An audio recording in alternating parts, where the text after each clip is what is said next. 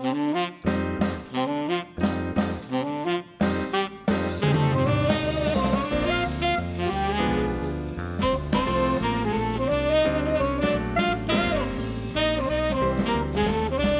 lovely Corrie people. It's episode 484 of Conversation Street, the Coronation Street podcast featuring me, Gemma.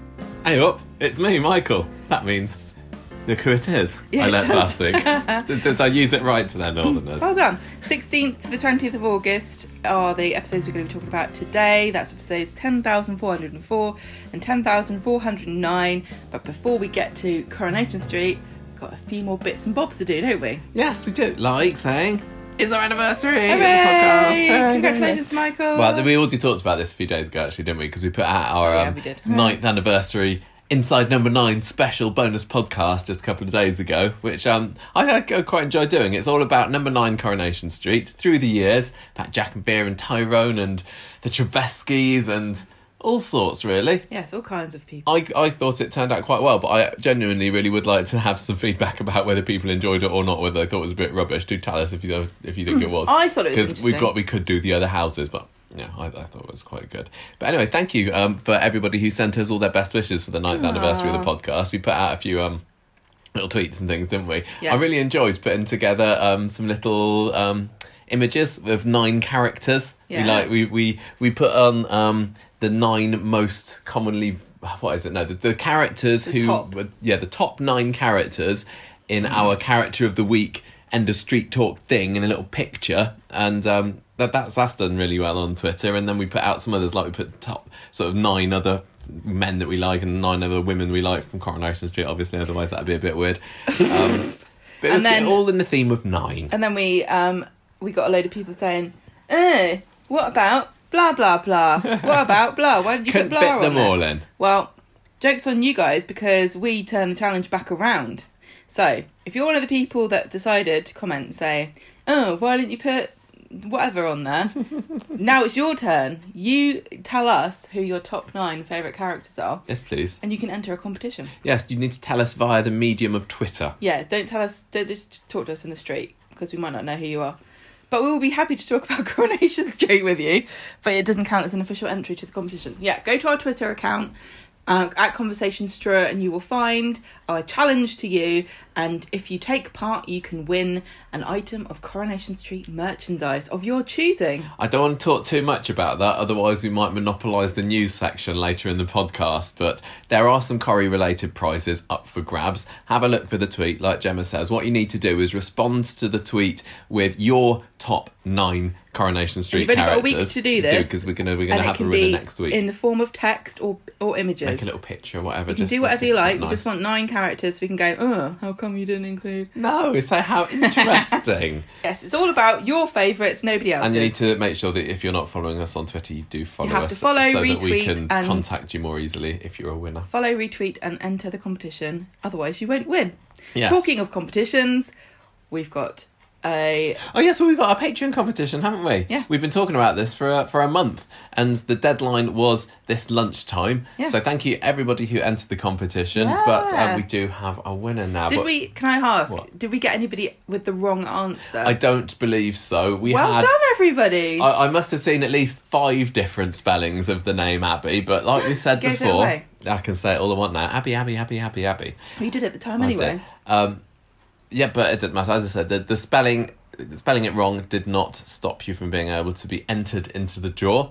And uh, we did have one or two people that also mentioned our old cat as well, lovely Safi. So thank you very much for remembering that. But we need to announce the winner. Well, we're not going to announce the No, winner. we're not. We've got somebody to announce the winner for now you. Now we've been doing this for nine years. We've got an intern. We, yeah, we, we have, we have. So um, I think we should just Should pass. turn it over. Let's just pass over to her. Um, intern, who are you? Hello there, everybody. My name's Sally Carman, and I'm here today to find a winner of Conversation Street's competition. And the competition was to win a full year's subscription to Conversation Street's top tier Patreon. What? I mean, that is just an amazing prize. So, without ado, let's crack on. So, a reminder of the question. The question was What is the name of Michael and Gemma's cat? What is the name of Michael and Gemma's cat? Well, the answer was Abby. Ha! Who'd have thought it? Um, right, so let's spin the wheel. Um, okay, all right, so I press this, and the wheel is spinning, spinning, and and we have a winner, and the winner is Janice Summerhays. Janice, belting, well done, congratulations. Um, wonderful. So that's my job done, and I shall now pass you back over to Michael and Gemma. Oh, brilliant. Uh, Only joking, she's not our intern. She's a celebrity actress. c- congratulations, Janice, first. Well done, Janice. Thank you. Yay. Thank you, Janice. Well done. We'll be in touch with you We'll be to in- sort yeah. out how you can claim your wonderful prize. We will leave it a few days, Janice, because you might want to hear that for yourself. Um, but Yeah, we don't want- want to if, spoil if, it. If you if you hear this straight away and you want to contact us, do. But if not, we'll uh, we'll contact you next week to sort out getting your prize to you. Well, no, you don't need to get your prize to you because it is delivered via the medium of digital entertainment. We'll sign Yeah, you up need- for it. yeah, you need to- We need, we need your details, and we'll talk about how it all gets going. But anyway, yes, we just Sally Carman. Thank you very much. Thank that you was very much, lovely, Sally lovely Sally, who's been so awesome on Coronation Street Oh, this week. we're so lucky. I, I only just kind of thought this morning. I was having my breakfast this morning, and I thought, I, I wonder whether Sally would like to introduce us because it's just so hilarious that Abby is the name of her character and our cat. and she said yes. So Yeah, thank you and very she much. also thought Very, it was very nice. hilarious. I'm sure she did. I'm sure she did. Right. Um, I think we need to get on with doing a quiz. Yes. Ninth anniversary podcast quiz. Yes. Is there anything nine themed in this? Oh, that would have been good.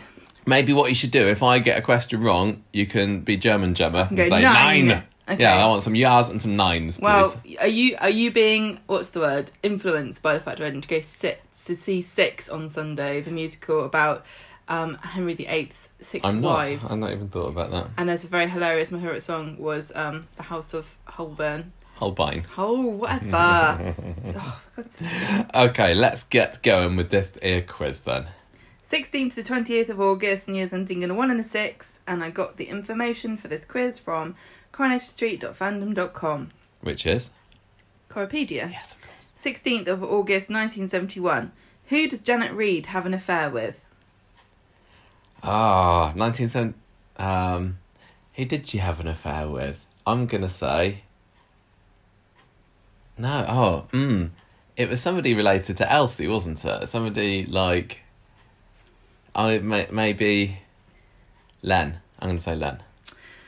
No. it was Alan Howard. Oh man. It couldn't get more related. No.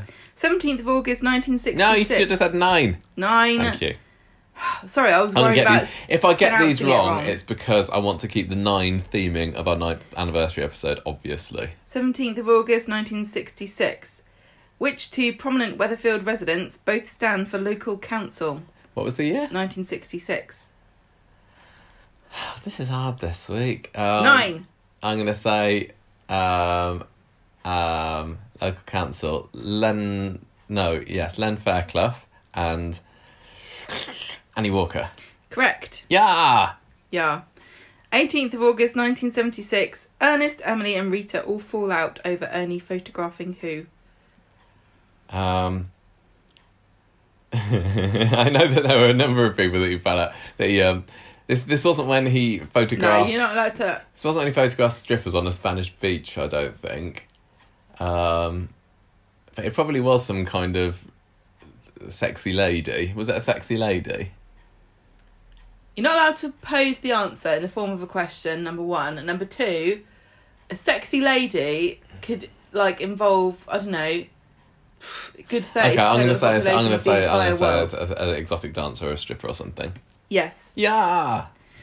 18th of August 1986. What baby news does Gail horrify Ivy with? What was the date? 1986. Are you going to listen to the questions? Yes. Yes, it was. Um, that was that she was pregnant, and it, ba- the baby was maybe not Brian's, but Ian Latimer's. Yes. Yeah. 19th of August nine, uh, 2016. Why was Steve McDonald especially surprised to hear from Michelle that she is pregnant? Uh, because he'd also just found out that Leanne was pregnant. Correct. Yeah. 19th of August 2001. When Gail has Richard, Martin, Sally, Sarah, and David over for Sunday lunch, why does Sally feel awkward? 2001. Mm-hmm. Because she's been having it off with Martin Platt. Yes. Yeah. Gail's there. Yes, Same episode. Where does Eileen decide she wants to have the party for the staff of streetcars? that's really hard. No, it isn't. The Rovers. Wrong. Literally just watched this yesterday. Nine. The Nine. Casino. Yeah, you got it wrong. I'm not even counting how many you got now. Maybe maybe six. Oh no, we're not tallying. Oh no. No, 20th of August 2001. Where I'm do I Jack. got nine. Can you shut up? 20th of August 2001. Where do Jack and Vera celebrate their 44th wedding anniversary and the with what allotment. food? The allotment with fish and chips. We literally watched that episode last night. Yes, and the one that we just talked about was the one that you read to me Okay. the synopsis of, and you get really cross when I can't remember All right, all or right. follow what you're saying, but you don't listen to yourself, I don't. obviously. Final question. What does Curly believe he is suffering from? When? The same day? Oh, that thing. I cut. Uh, cu- curve. Is it Covettes or something? It was when he thought when he was experiencing Emma Taylor, Emma Watts, his wife's pregnancy symptoms. Sympathetic pregnancy. Yeah, yeah. Well done. He didn't he called it something like else, didn't seven or eight. Nine. It's out of nine. I thought that was pretty good this week. It's out of one, two, three, four, five, six, seven, eight, nine, ten. Huh. Okay, yeah, seven. Oh, eight. wow. That's really pretty good. Pretty How good. can I be trusted to do anything by myself? Birthdays. Who has got a birthday coming up this week?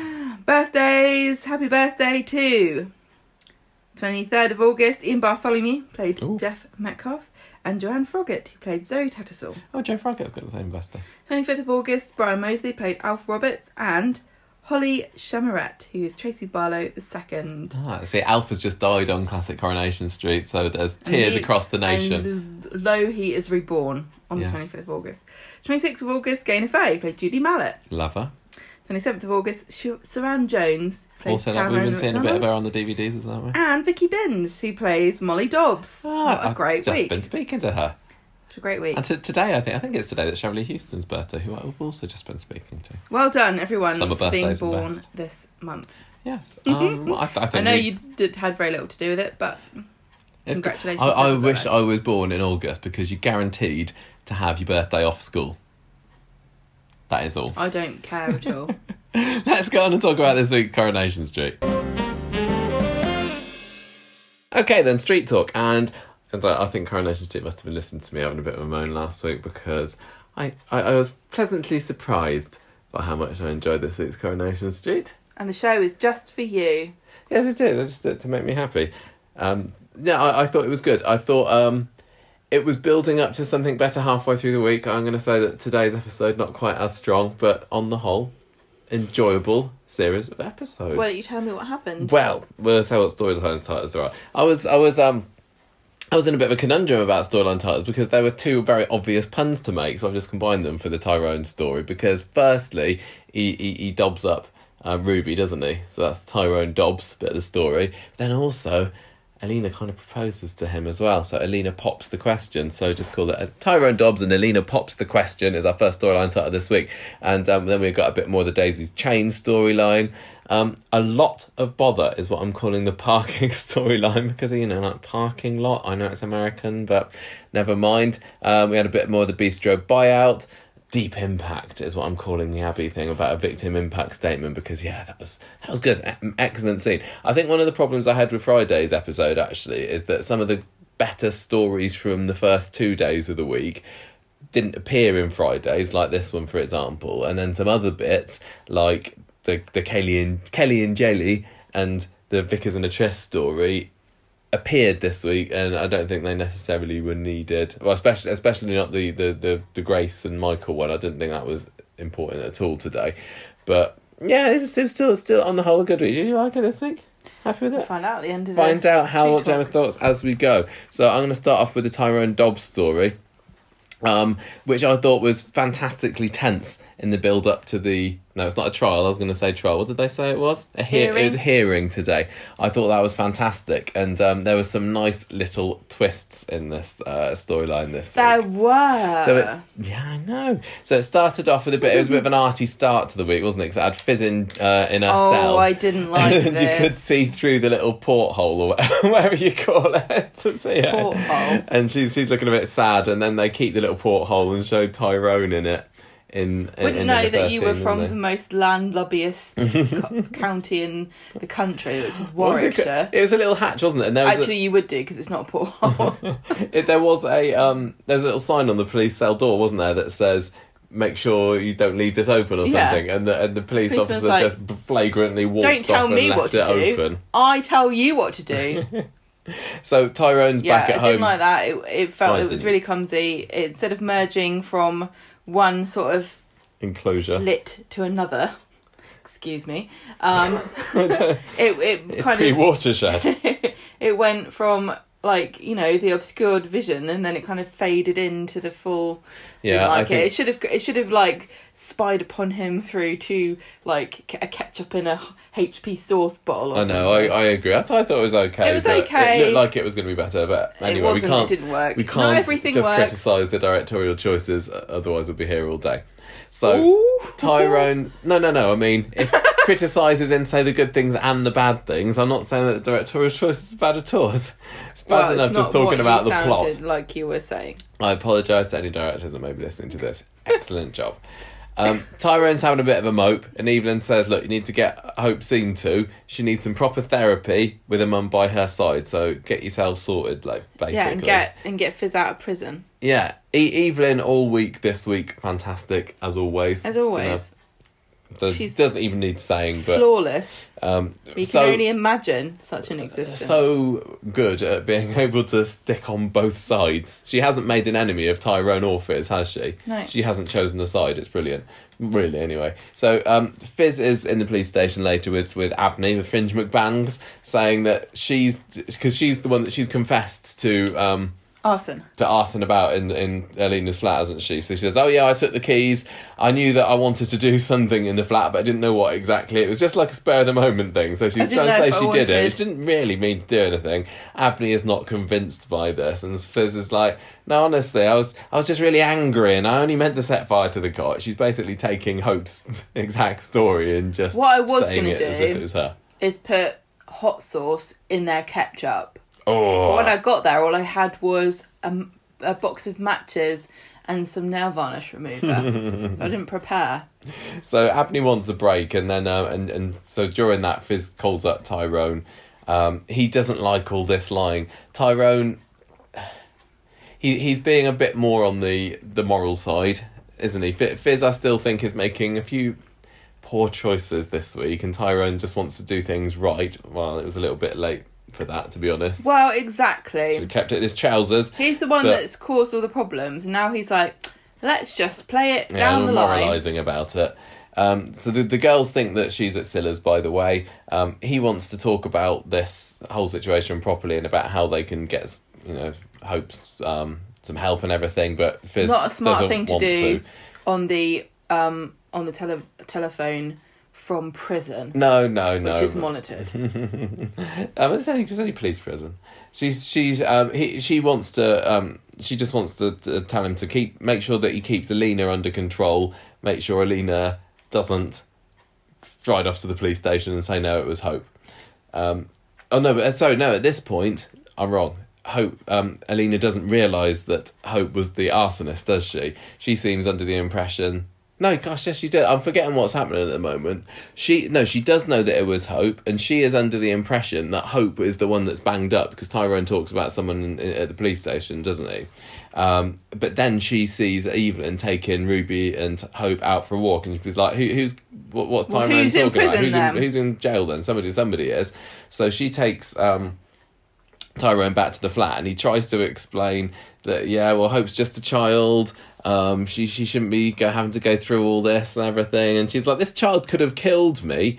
Um and she knows that he wants to get her to keep quiet basically.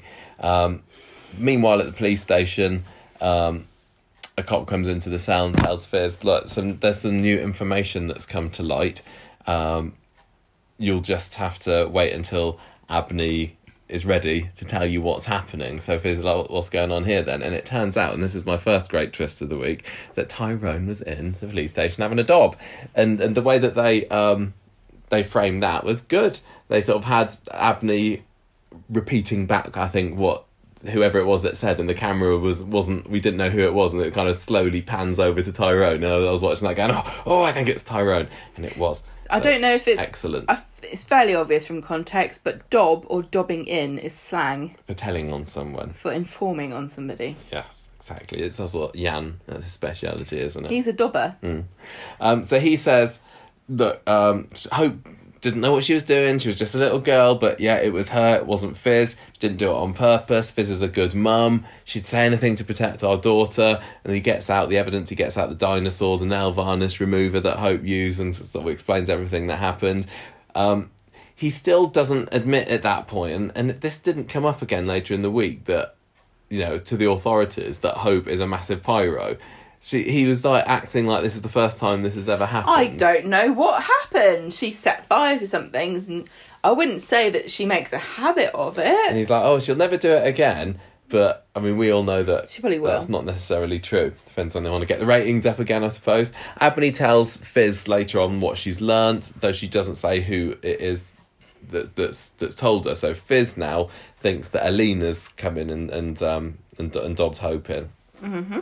Um, uh, and and we find out as well that because Hope is ten, she's now at the age of criminal responsibility. Yes, and this was really interesting. I looked this up because I was I was thinking that does seem quite young, but ten is in fact the age of criminal responsibility, and in England and Wales, but it's different in Scotland. So I was like, oh okay, Scotland always seems a lot more liberal than the rest of the UK. So probably their age of criminal responsibility is like fourteen or something. No, it's eight. Really. Apparently they're a bunch of crims up there, and they've got to keep them in control. yeah, from a young age. Hmm. Yeah, no, I, I didn't realise. I don't think I, I can't remember what we said on the podcast about it in the past, but um, There's there's I- two levels. There's the age of criminal responsibility, which is ten, and then I can't remember what the other. There's another sort of step up from that, which I Yeah. think is twelve, where you're like, whoa. so it kind of makes sense now. that they brought this this aspect of Hope's personality to the forefront again. Because I think before I was like, oh, here we go, is she setting fire to something again? But the um, the stakes were definitely raised at this point. Yes. and I th- I don't think it's wrong. I mean. I, I, I know ten year that, that that's the age of criminal responsibility. Well, you know, a few. I think can't ten year olds do know what they're doing. Well, we had it a couple of weeks ago when I said I'm pretty sure that a ten year old knows that something is bad. I think there's there's some ten year olds that don't, but there's enough ten year olds that absolutely. Um, Well, there's a few people that uh, disagreed and said that she wouldn't have really actions. understood the the full ramifications. But you know, I I understand that as well because you know we talk we talk we talk about we're talking about children here, but actually teenagers and young people up to the age of 25 i think your brain's not fully developed yet.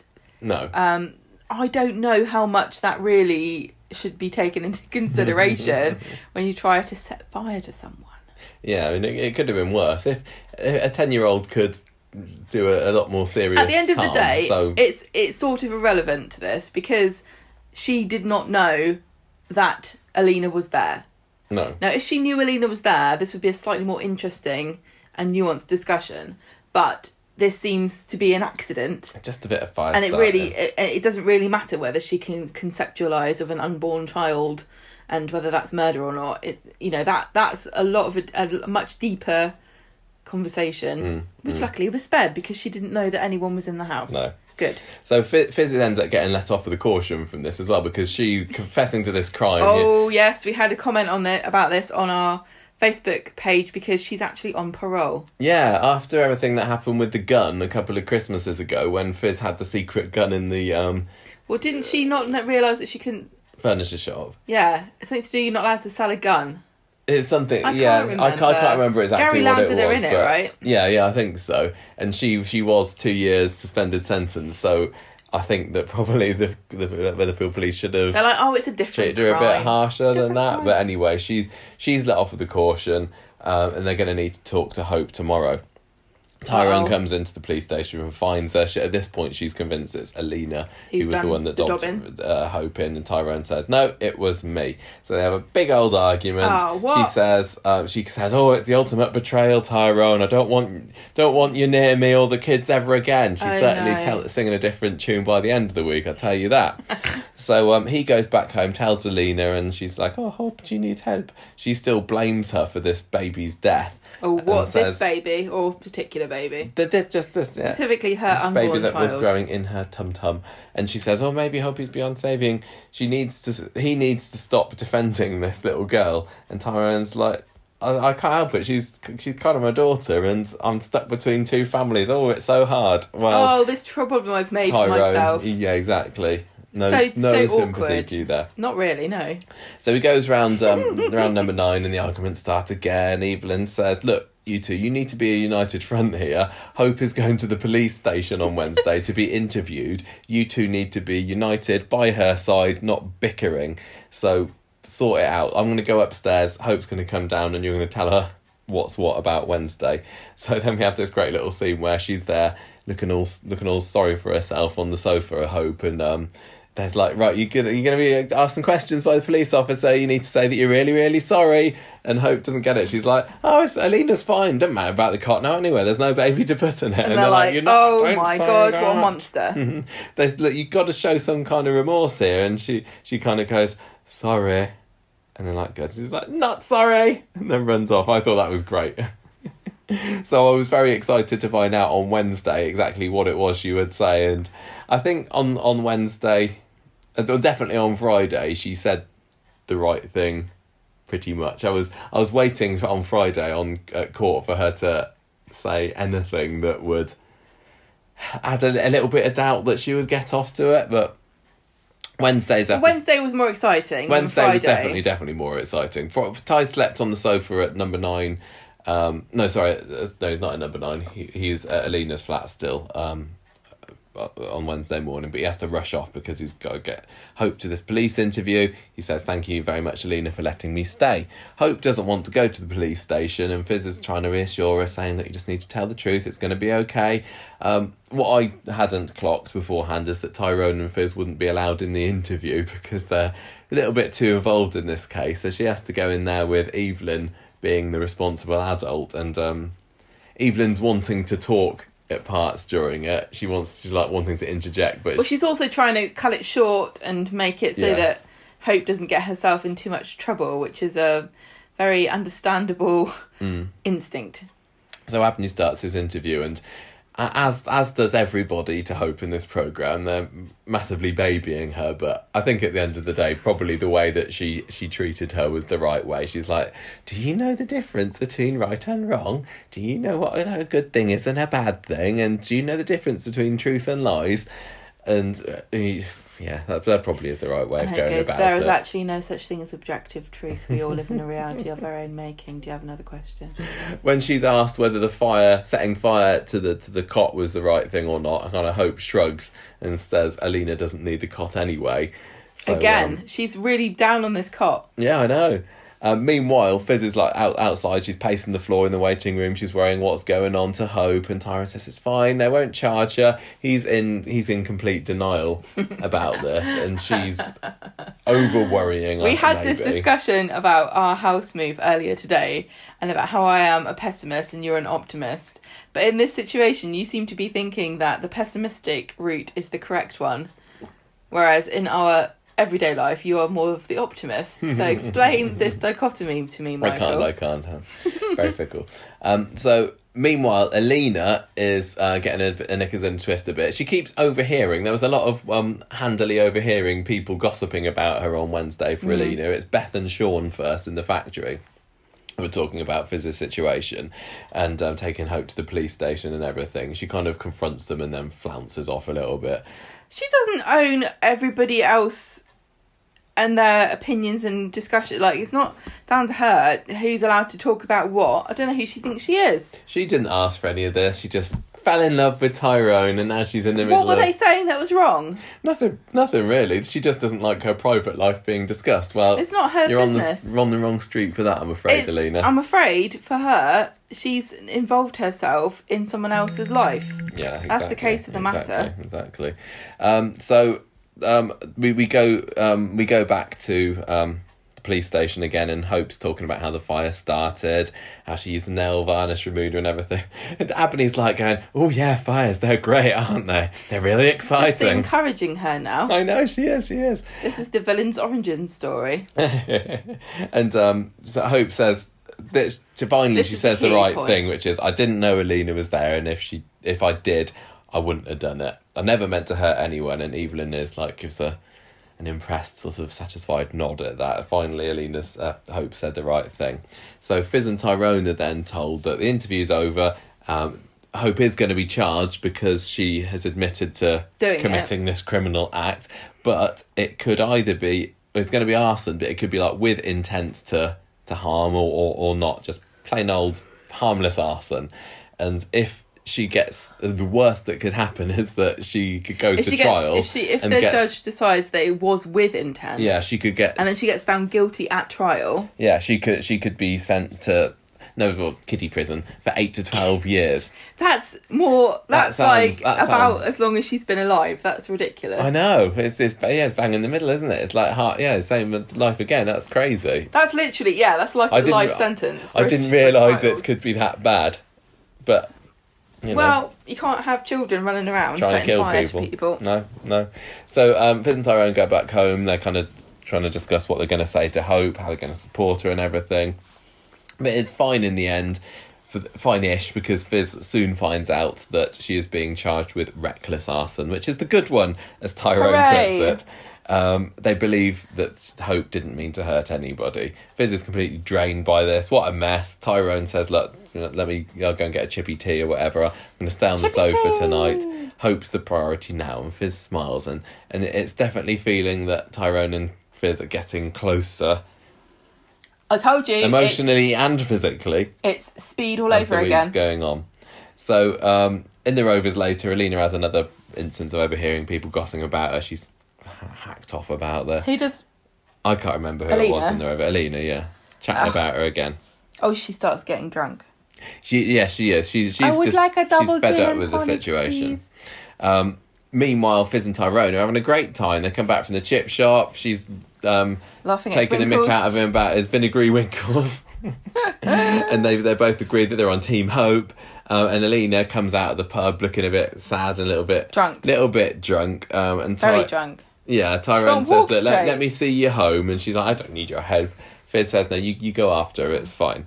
So um, Fizz is at home with Evelyn later on to tell her what's happened, and Evelyn's like, Oh, it's sounding pretty good between you and Tyrone. You are you getting back together again? And Fizz is like, No, but you know, well maybe if he if he wants to stay over on the sofa here, maybe say no. you could give this co-parenting a try. So she's definitely yeah, she's definitely entertaining the possibility of a reunion with Tyrone at this point.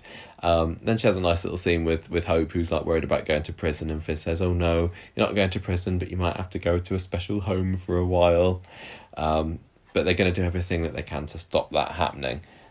To be honest, they didn't really have to do much, did they? No, just went to They, a, they, went and meeting. sat at the back and, and reassured her that it's all going to be okay. Meanwhile, um, Alina is back at home. She's on the sofa, laid out, a little bit loose lipped after having a bit too much of the sauce. And um, he, Tyrone's trying to talk to her, uh, but she's not interested. She says, "Look, go go home to your fish and chips." he says, "Look, I didn't Yummy, yummy, yummy. did, didn't mean to hurt you. I'm not back with Fizz. Don't worry about it. Everything that we're doing is for the girls. Um, and she says, look, she she gets upset. She thought that, that this was going to be like a, a happy ever after for them, and and that that's a bit of a type a callback, I think, to her being um, the Elsa, wasn't it? Because it, there was there's been a lot of fairy tale talk around this affair, and she's just been a bit naive about happy endings when you when you come between this this family. So um, he he's she he's like, oh no, none of it was real, and he's like, no, it was, it was. I was in love with you. I, I'm I'm still in love with you, but oh, we're over, aren't we? And Alina's like, oh, I don't really know. And in and Tyrone's bit sort of starts opening up about how he's worried about tomorrow. He can't imagine Hope being at one of these kids' homes.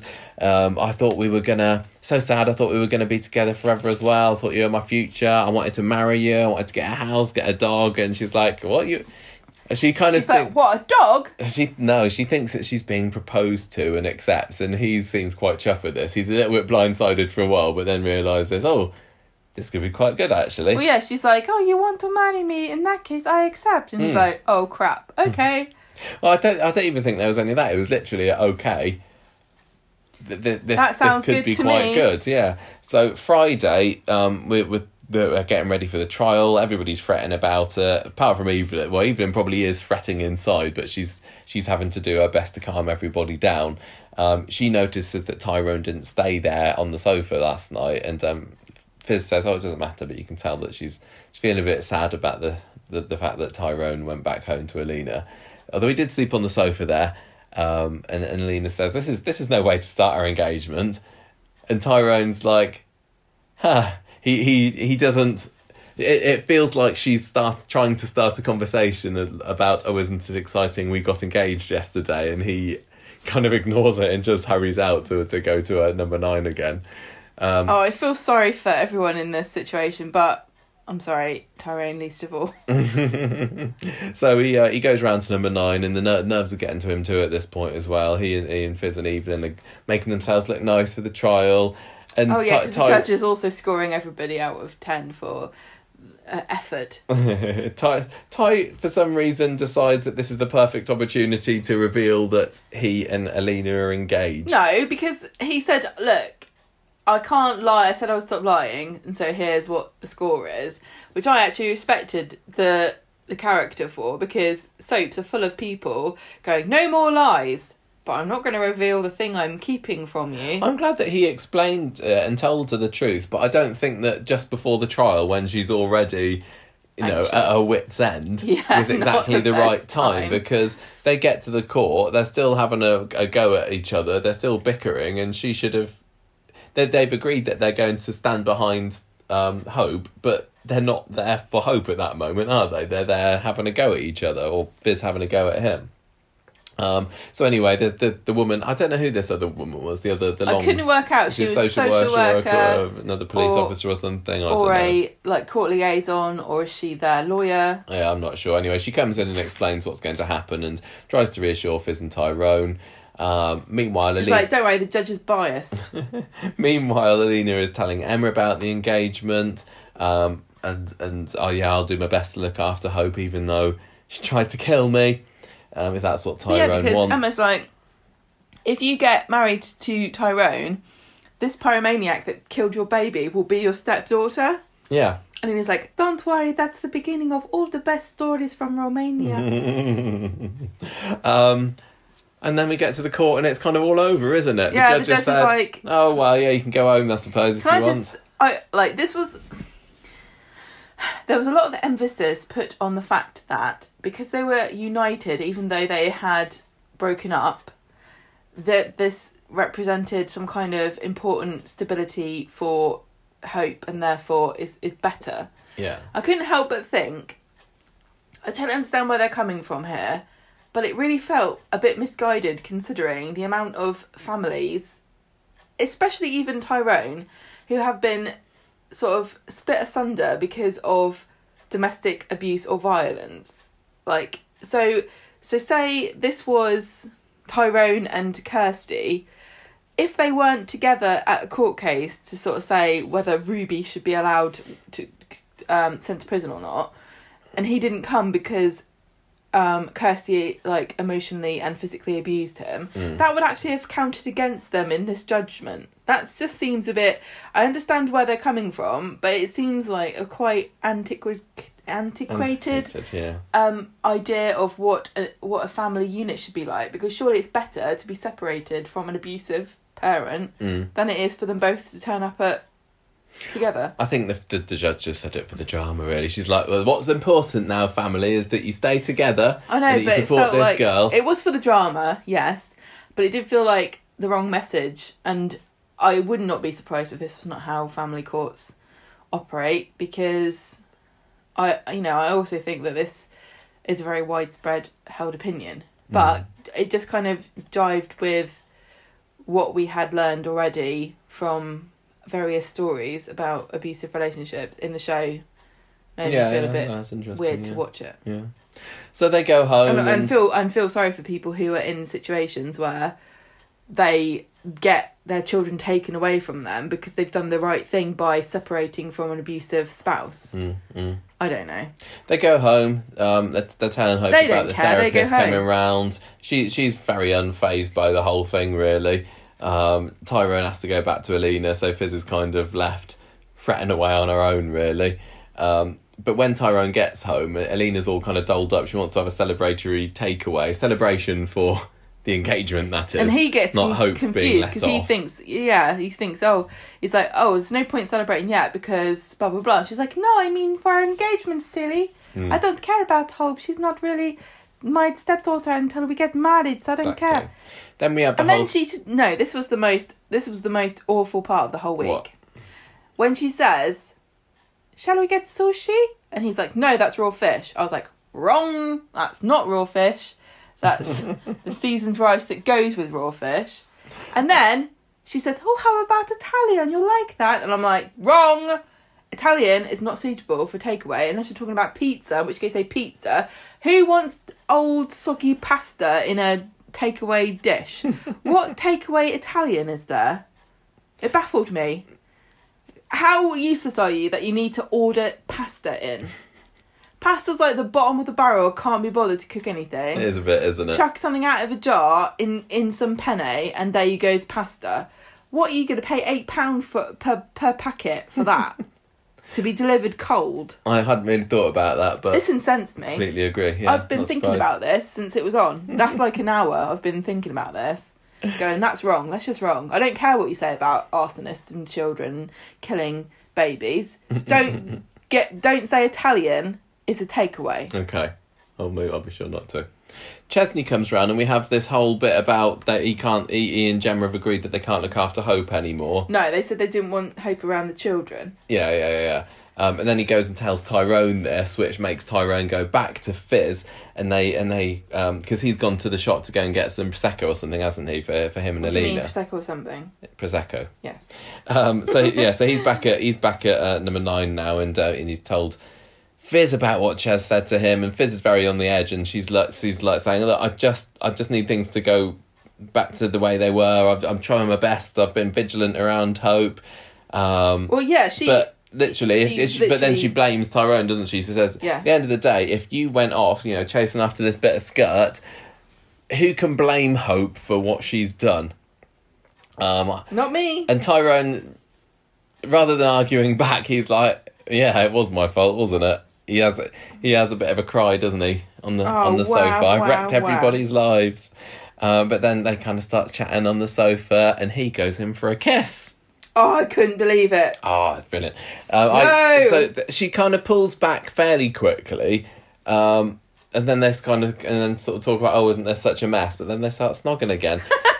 but they're not caught yet. They almost got caught by Evelyn, who came in and She um, says, "Oh, what are you up to, you, you scoundrels?" Or yeah, and um, so so Tyrone hurries off pretty quickly, and, and Fizz looks all the flutter about what's been going on. So he comes home to Alina an hour late. She's really annoyed about about where he's been, but um, she kind of says that she understands that today's taken out of him and everything, and she says, "Oh, I'll go and get some more prosecco," and and that's the end of it. Really, he looks pretty awkward about what's happened there. So that is it. A uh, lot happened this week. Uh, do, you, do you want to? Should we talk about the, the hope stuff or the, the potential Fizz and Tyrone reunion? No, I want to talk about what's the takeaway because she wanted. We're going to talk. We're not going to talk about that. That's not a talking point. So you Um, don't you don't deliver sushi in metal because We- I'm pretty sure that the metal would uh, like interact with the fish in some way and Okay, make it okay, taste okay. weird. So it must have been pasta. But why were there so many packets? Like, Not how interested. much pasta do you really do you really want? And what do you want? Like a, I can maybe stretch to understand that lasagna might be something you could put into a takeaway container and sell. Maybe. But who's ordering spaghetti bolognese from a takeaway? Is that enough? You got it out of you? Got no, it out of I'm your really upset about it. Are you as uh, upset about that as you are the fact that Fizz and Tyrone might be getting back Well, together? you were happy we, about this. We had very different reactions, didn't You we? were like, Literally, I "Hooray!" And I was like, "No, I do cheered, it." and you were No. like, "No." No, because I don't want them to get back together again because t- Tyrone is a monster. He doesn't deserve to go back together with No. Fizz. But look, if I'm not, if I can't have Jenny and Johnny get back together again, then I will absolutely settle for Fizz and Tyrone because I think that they're great. She, he No. he needs to Why go. does he get away with? No, this annoys me. This man has gone and he ruined one woman's life, and then he's now he's ruining another woman's life, and he gets away with it scot free. And all that happens was he has a few little crocodile tears about how it's all his fault that Hope's an arsonist, and then because Fizz is socialized as a woman and has to feel sorry and and kind of baby him and take his burden, his emotional burden away from him. Now he's absolved of all of his sins and he's allowed to just come back into the family because he was so sad and sorry about what he did. Well, don't do it in the first place. How about that? She just she never stopped loving him. I don't care. She should just say, no, you're a dirty dog. You deserve what you've got. If you don't like Alina, tell her as well. This is what I don't like. I definitely He's don't- He's hedging his bets. I definitely don't think He's not going to go back to Alina and say he hasn't, has he? He's not going to go back to Alina and go, "Oh yeah, we're we're over." He's like, "Okay, yeah, we are going to get married." What are you doing? You Is this- can't have is- both. is next week. Are we going to have next week? Um, Fizz and Tyrone kind of secretly. It's like having an affair with the person that Yeah, you were with to start with. Are we going to have that, or is, well, let's is- just be fair. Let's just be honest and fair, fair to a certain extent to Tyrone and Alina because they never cheated together, did they? He broke up. Yeah, They he did, he once. did. They kissed once, and then he said, "Okay, this is this. I'm I'm not going to do this to Fizz. I'm going to split up with her and and move on with you because I have feelings that are too intense." Hmm. How can you be so wrong? I feel I feel bad for Alina if you know if this happens, and I, and I wasn't sure before this week completely whether Fizz and Tyrone would end up together. Now, now I've seen this happen, I am fairly certain that they're going to be having a happy Christmas at number nine this year, the, the four of them, and I do kind of feel Alina that she's caught up in this, and it's going to be very awkward for her to stay around the street if that's what she does. Tyrone- they're going to be back No, together again, and if I was Fizz's friend, I would be telling her, Don't go back do with do him. it, don't go He's back so with him. but- emotionally immature that he can't even decide. I'm sorry, it's immature. If you if you your head gets turned to the extent that you're willing to leave your the person that you basically wanted to marry and spend the rest of your life with for another woman i in the course of what was it a week be generous a month and then you change your mind back again and this isn't even six six months worth of He's been he's been unsure about that. He's been made the right decision about Alina for a while though. Hasn't don't he? We've do seen it the then. signs. We've seen that he, you know, he's gets a bit embarrassed about, you know, all her, you know, uh, the, the the the car picture and the and the slogans on the wall and everything. The the it's writing's been on the wall for them already. It's unfair to both women, um, and it's typical. I, it's it's. I just think I, I don't know. I can't say any more than it's nice that they're a nice family, but I.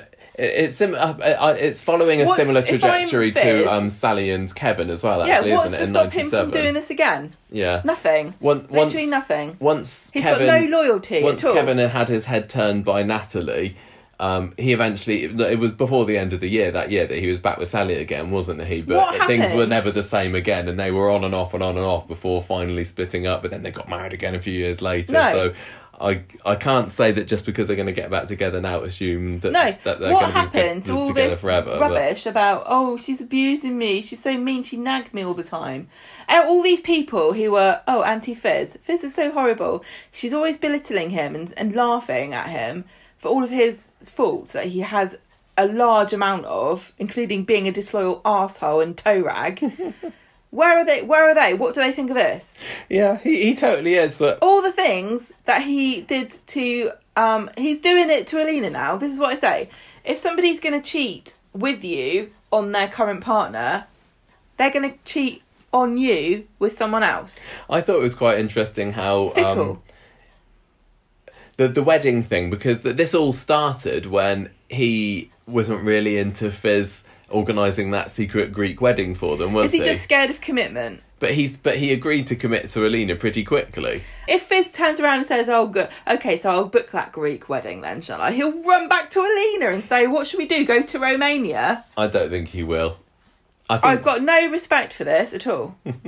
Um, I suppose we should have seen the fist, the fist, the kiss coming, shouldn't we? Because there's been an awful, there's been an awful lot of what of, of closeness between Fizz and Tyrone all week. The the social distancing is not there.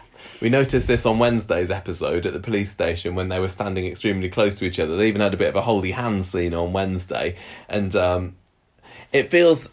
I, I don't know. I don't know whether it was just for this story or whether Corrie it's gradually starting to come out of lockdown again, which which would be good because they even like Sally and Aggie were quite close to each other on the on the table at the cafe Um, together, weren't they? they weren't very close to each other when they were running around the table. they weren't during that bit, but which was funny. I thought that that funny. was it. It was nice to see. Yeah, a bit more, bit more closeness. And I wonder whether that'll whether that'll carry on because I don't even think we've seen Tyrone and Alina that close together. Actually, have we? but no, the the snog was was yeah did necessitate a bit of bubbling up or, or whatever it is they're doing, or maybe they're not needing So it was anymore. that I don't know. who wh- was that the first? Well, we had we had uh, the James and Danny kiss about a month ago, oh, didn't that's right. Yeah. Okay, Yeah. predated it by a whole month. Yeah, but the, the the problem with the Bailey story, I suppose, is because. I mean, we've barely seen James and Danny together since then, I but. I assume Michael, we will he's see. on a chef course. Oh yeah, sorry. I assume we will see more of his and Tyrone together now, and maybe there'll be more of this bubbling to come. I don't know. We'll see. But anyway, I, I was I was happy with that. You weren't. What what about? Let, let's go to the the hope side of stuff because that that was very nice and tense. Um, I I did think. Did you do you agree that the the hearing was a little bit anticlimactic compared to how it could have been? I didn't Yes, know what to I did, expect. I didn't know whether like Alina would turn up and reveal that Hope was had actually you know got a history of being a massive arsonist. Yeah, it or... didn't seem like they took anything into consideration. Honestly, this is why I was a bit confused about the the whole concept of well, you turned up together and that's more than most people, so you get let off. Mm. Seemed like the judge was Like- literally judging the entire thing on the basis of whether Tyrone and Fizz were there together. Hope didn't not. say anything that she shouldn't have said. Um, it was yeah, it was just a bit of bit of a letdown, really. I think they could have string it, strung it out for longer. I wasn't really interested in some of the other bits that the story went like Chesney, Chesney and Gemma and not not looking after Hope. I didn't think the story needed that. Maybe it's going to come into play later I was on. also expecting a bit more of a philosophical discuss- discussion about whether hope actually did cause the death of Alina's unborn child, and if so, does that count? You know, and because this is a thing that people can't agree on at all about whether an unborn child should count, because you know, Yeah. Mm-hmm. in a, in a wrongful death yeah. argument because you then you get the people who say, well, if you're going to allow abortion, then you shouldn't allow, you know, as I- though that makes any sense it felt like the, the thrust of it was definitely about whether Hope uh, could, It meant to hurt regardless. Alina. It was regardless pregnant of or the not. consequences. What were her intentions? Yeah, but it wasn't to do. Uh, the the courts didn't seem to That's care that I'm Alina was pregnant. That's exactly what I'm saying. Yeah,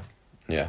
That didn't come up into it at all, and there was no, there was no like, oh, victim impact statement, which could have been really sort of poignant and um. Uh, Yeah, caused a lot of Alina didn't have. Like, she uh, didn't even get to to- say anything. no. Nobody mentioned that it caused a pregnant woman. Well, I mean, because we don't even know whether that was the case. Mm. Mm. And I'm still wondering whether they're ever going to have somebody say to Alina, you know that it wasn't your fault, but it also wasn't Hope's fault. Because I think she needs to hear that. Mm. Because she doesn't. I don't think she's. Although she seems to, she seems over it. now. I guess you know a nice a nice takeaway spaghetti carbonara will do that to a woman. Don't worry, you can just reheat it in the oven.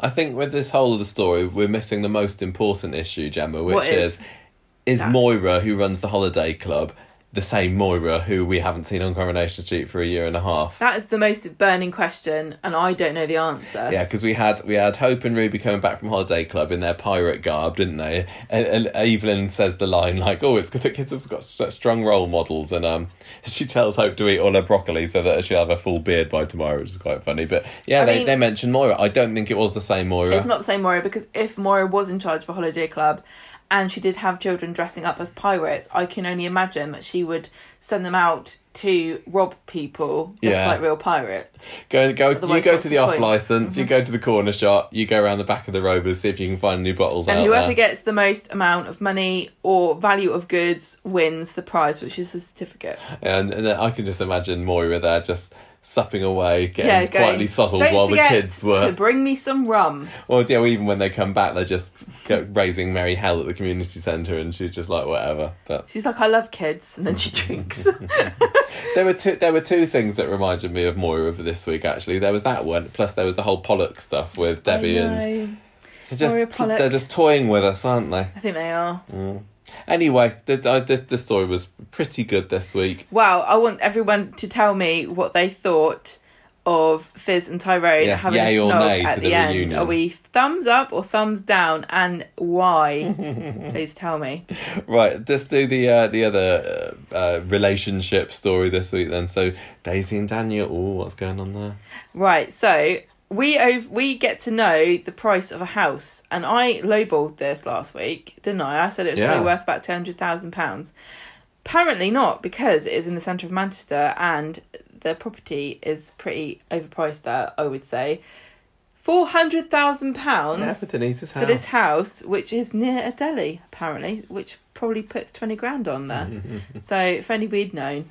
I like Sarah's reaction to this. She was very jealous of Daniel getting this property, and she called him Spawny, which Well, we isn't an expression that I. Or did it? Was it, just something like Lucky, jammy and yeah. lucky? Yeah. Yeah, we'd say jammy down here. I don't know if they say jammy up north, but jammy is definitely a word that you'd say Well, to mean spawn lucky. is like a type of jam, isn't it? It's just frog jam. Oh my god. Same thing. Anyway, so Daisy and Daniel and uh, Sarah all all hear this, and Adam is the one who's talking to Daniel about it as his uncle, nephew, slash lawyer. I don't know, family member, and so. Daisy tries to talk with Adam in the cafe, and he get, has a number immediately and says, "I'm not interested in talking to you. I can see right through you." And he says, "You're just a game player with a boyfriend." So she does not like this. So she goes and bones up on Byron so she can quote it at Daniel in the pub. Um, and Ryan comes in and he's like, "Why have you been googling Byron on on our iPad?" He obviously thought was excited because he thought they were going out for a burger because in the UK Byron is a chain of They burger did. They did make that reference, didn't Um, they? Daniel overhears and realizes that she's trying to win him over with her literary quotes. Jenny tells Daisy that she needs to treat Ryan better because he's booked them a place at an all-you-can-eat buffet, and Daisy's like, "Kill me now." And th- and this is where Gemma and uh, Daisy differ, isn't totally- it? If I up gave you a point- secret booking at the all you can eat buffet, you'd be you, you'd, I'll be there with my plate. I'd be in your good books. I'd get husband points there. I'll be there with my plate and Tupperware in my bag. Adam and Daniel are chatting at the booth, and Daniel thinks that Daisy is feels sorry for him because he's a single dad, and Adam says to Daisy that Daniel has enough heartache for a lifetime.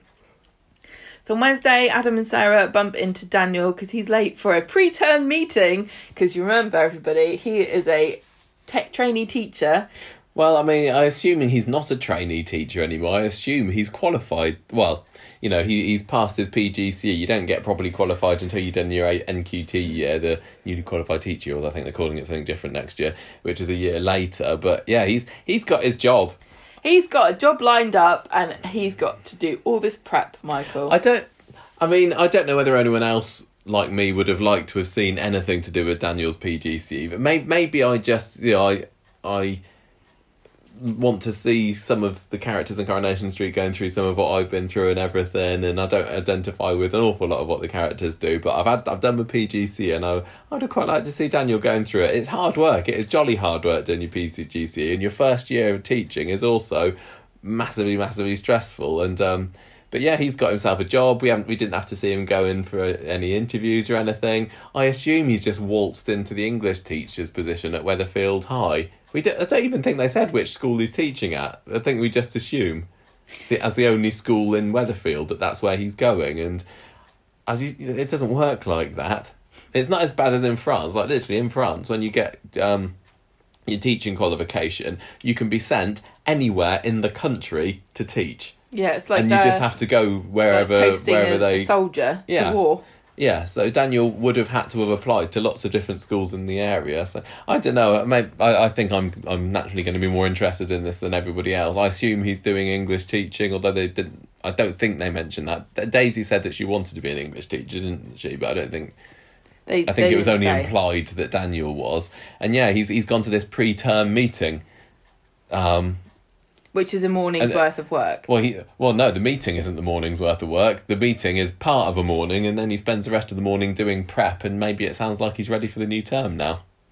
It's incredibly unrealistic and unfortunate because Coronation Street is a show about everyday people and their lives, and they just don't care about jobs.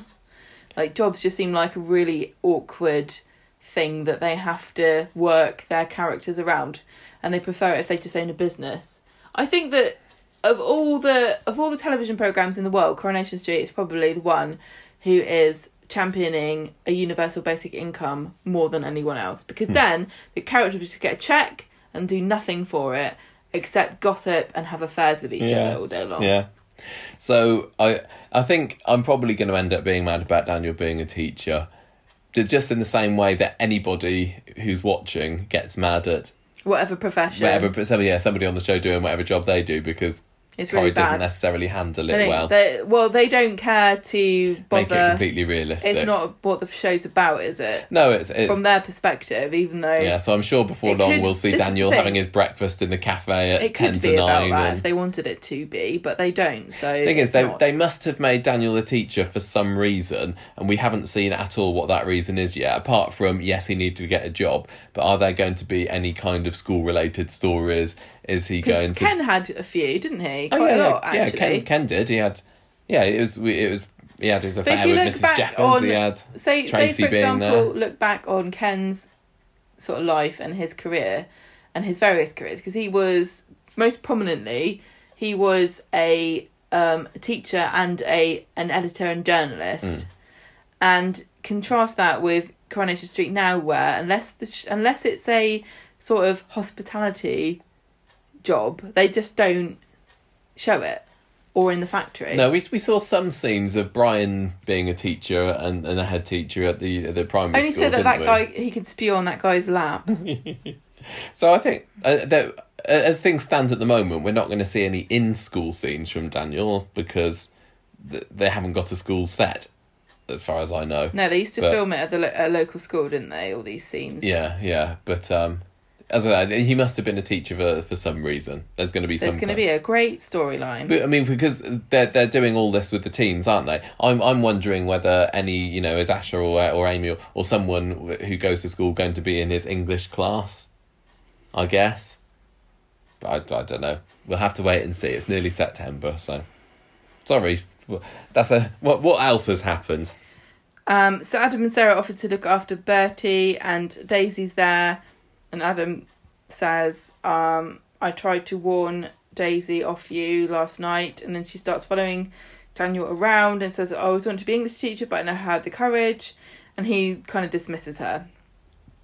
Then he goes into the pub later, and he's got all these teacher training books, like teachers, teacher training for dummies, for Daisy, and he says that I'm really sorry, I was so dismissive of you. Here you go and um, this is and gives it to Ryan. So Ryan takes the book to Daisy and says, "You never told me you want to be a teacher, and why are you sharing your your dreams with another bloke?" And she's like, "Oh, I can't believe this. I can't believe you that you you didn't listen to me, or I can't believe you know." She's she's using any any opportunity to twist everything back on Ryan to undermine their relationship, and says, "I need time to think about this," and walks off.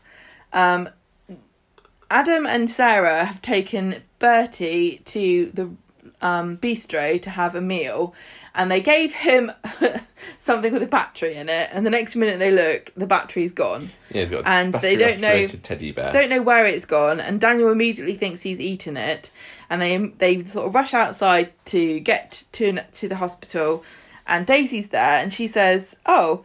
I, I'll, I'll help you because I've done a children's first aid course. And Daniel's like, get out of the way, skank. Step skank. I've got to sort my son out and I don't need your help. They come back from the hospital and it turns out he's fine, but they don't know where this battery went. And uh, Daniel's That- talking. that's still the biggest mystery of the week. Where is this battery? Where's the battery and what haven't takeaway? found did out. If it's rolling on the floor at the bistro, then somebody could slip on that and then sue Debbie and the Anne for millions. I'm unless worried it's for them. Leanne, Well, yeah. it falls over taking a langoustine to somebody's table. So there's no battery, um, but nobody knows or cares where it's gone. And Jen, Jenny's there, and she says, "I I understand how uh, difficult it is and how overprotective you can be. I remember when I should have been a bit more protective. My son who died in a pool." Yeah. Um, and Daisy always it was, it was sad really because apart from the fact that um, my son drowned, Daisy also quite liked him because they were stepbrother, well, sort of half brother and sister.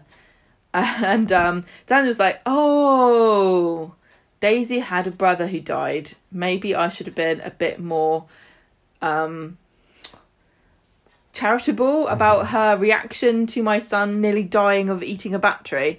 Maybe she's genuinely worried about him because she remembered her own tragic past.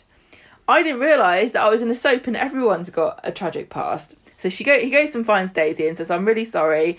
Daniel um, Jenny told me about how great a big sister to Tom you were and what happened to him. And she says, Yes, um, it reminds me uh, what happened with Bertie reminded me and brought it all back to me. And I did that first aid course after he died. Um, and he says, Look, if you want to talk about it, I'm up for that. And she's like, Oh, maybe I will. Then she basically dumps Ryan. And um, she tells Daniel that she was dumped and she feels sad. And he says, Oh, I'm so sorry that I had such a bad impression of you when you're actually not a bad egg. And she's like, Ha ha ha, my plan is is working. On Friday, Daniel recommends a book to uh, To, to, to Daisy, yeah. and she's like, "Oh, yeah, I definitely read that. I think."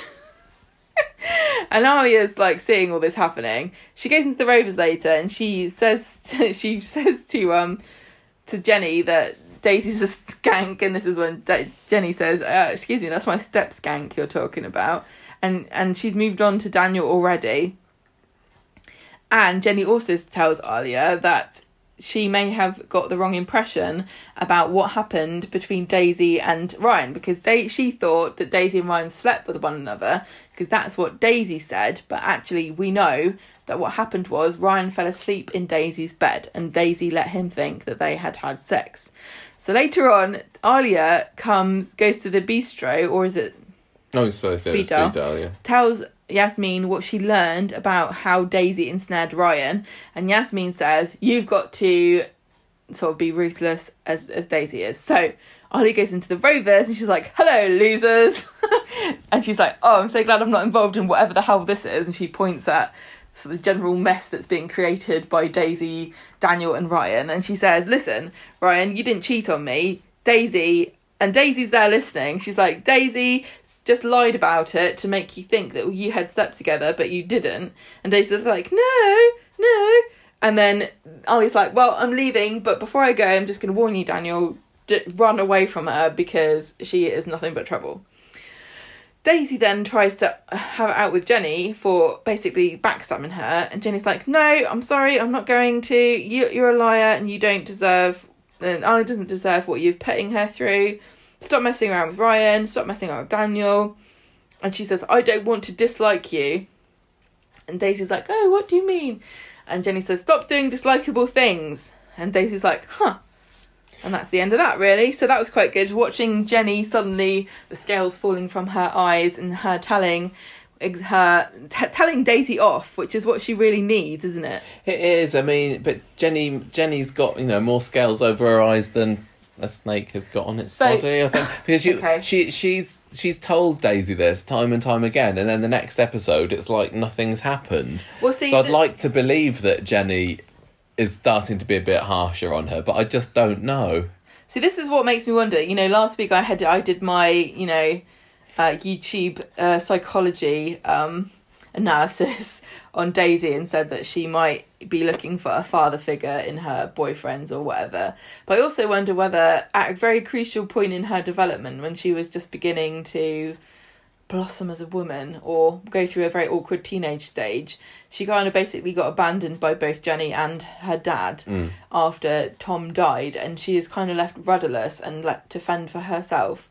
And all of these life lessons that she might have been guided carefully towards by her parents were completely missed. Yeah. And, yeah. and now Jenny's trying to parent her in retrospect, and it doesn't really work. I I thought that um, it was really nice that we got some humanity for Daisy again this week. We've seen drips of it, but then I never know whether to believe it or not. This week was probably the first time that I ever actually believed that Daisy was being genuine and had feelings, and she isn't just a hundred percent nasty cow. She's done it before. She has a bit, but I've never really completely bought it. Um, and Well, even even like I mean, it was mostly on Wednesday. All the stuff with the, the pediatric course that she'd been on and everything. And when she was talking about Tom, I, I absolutely believed her. Then she wasn't saying it just to try and get into Daniel's pants or her hands No. on his cash. And I also thought it was pretty clever because as a viewer, when she was saying, "Oh, is there something wrong with with um Bertie? Let me have a look. I've done a first aid course." I thought, "No, you haven't, you liar! Mm. I can't believe that you'd endanger a child's life just to try to win the dad over." Like, I can imagine herself going, "Oh no, his airway's clear." You know what I mean? But she actually wasn't lying. She actually really did a ch- children's first aid course, which actually caught me by surprise, as well Yeah. as all the characters in the yeah. in the episode. I mean, I don't think she actually wants to be a teacher. So she No. she's not being one hundred percent truthful. Because at the end of the day, she she still does want this money from Daniel's house, doesn't she? And I'm wondering, like, what's going to Yeah. happen there? Because she she seems. I don't know whether she's actually falling for Daniel or not because he's a you know it's a bit of a catch. He doesn't seem to. Adam's more wary of Daisy than than Daniel is, I think. So I can see him hooking up with her. Daniel and, is so and, that- and, and then she'll be in a position of like, oh, what do I do? Do I do I steal the do I take the money somehow or can I not bring myself to do it because I've realised I've got a bit of a conscience in here and that's wrong. Is she going to go full steam ahead with it, take the money, and then realise, oh, I shouldn't have done this? I can have- imagine I don't know. her getting with with um Daniel and being super super into everything he says and does up until the moment that she twigs that this money is going to be invested in Bertie's sort of future and Yeah. also his burgeoning beard oil business that Carla's supposedly still running. And maybe swimming lessons so he doesn't drown in any paddling pools. Mm-hmm.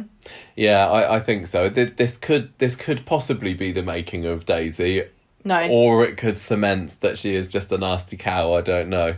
I mean, There's can't, nothing wrong with being a gold digging hoe. I think it's quite interesting that the the whole double glammy article that Daniel wrote about her Yes. mere months ago hasn't been brought up. she because, was uh, he was her enemy public enemy number one who's taken away her her sort of source of income and at no Yeah, point she was going to buy into the Rovers with this. see this is the thing that gets me she needs a confidant because it would i i i feel like i'm missing a scene where daisy turns to her equally evil or gormless best friend and says he stole my business from him, so I'm going to take that money. Yeah, is she doing it just for revenge? I would have been able to earn four hundred thousand pounds with double glammy easy, but because of that meddling journalist, I'm never going to get my hands on it. So he owes me.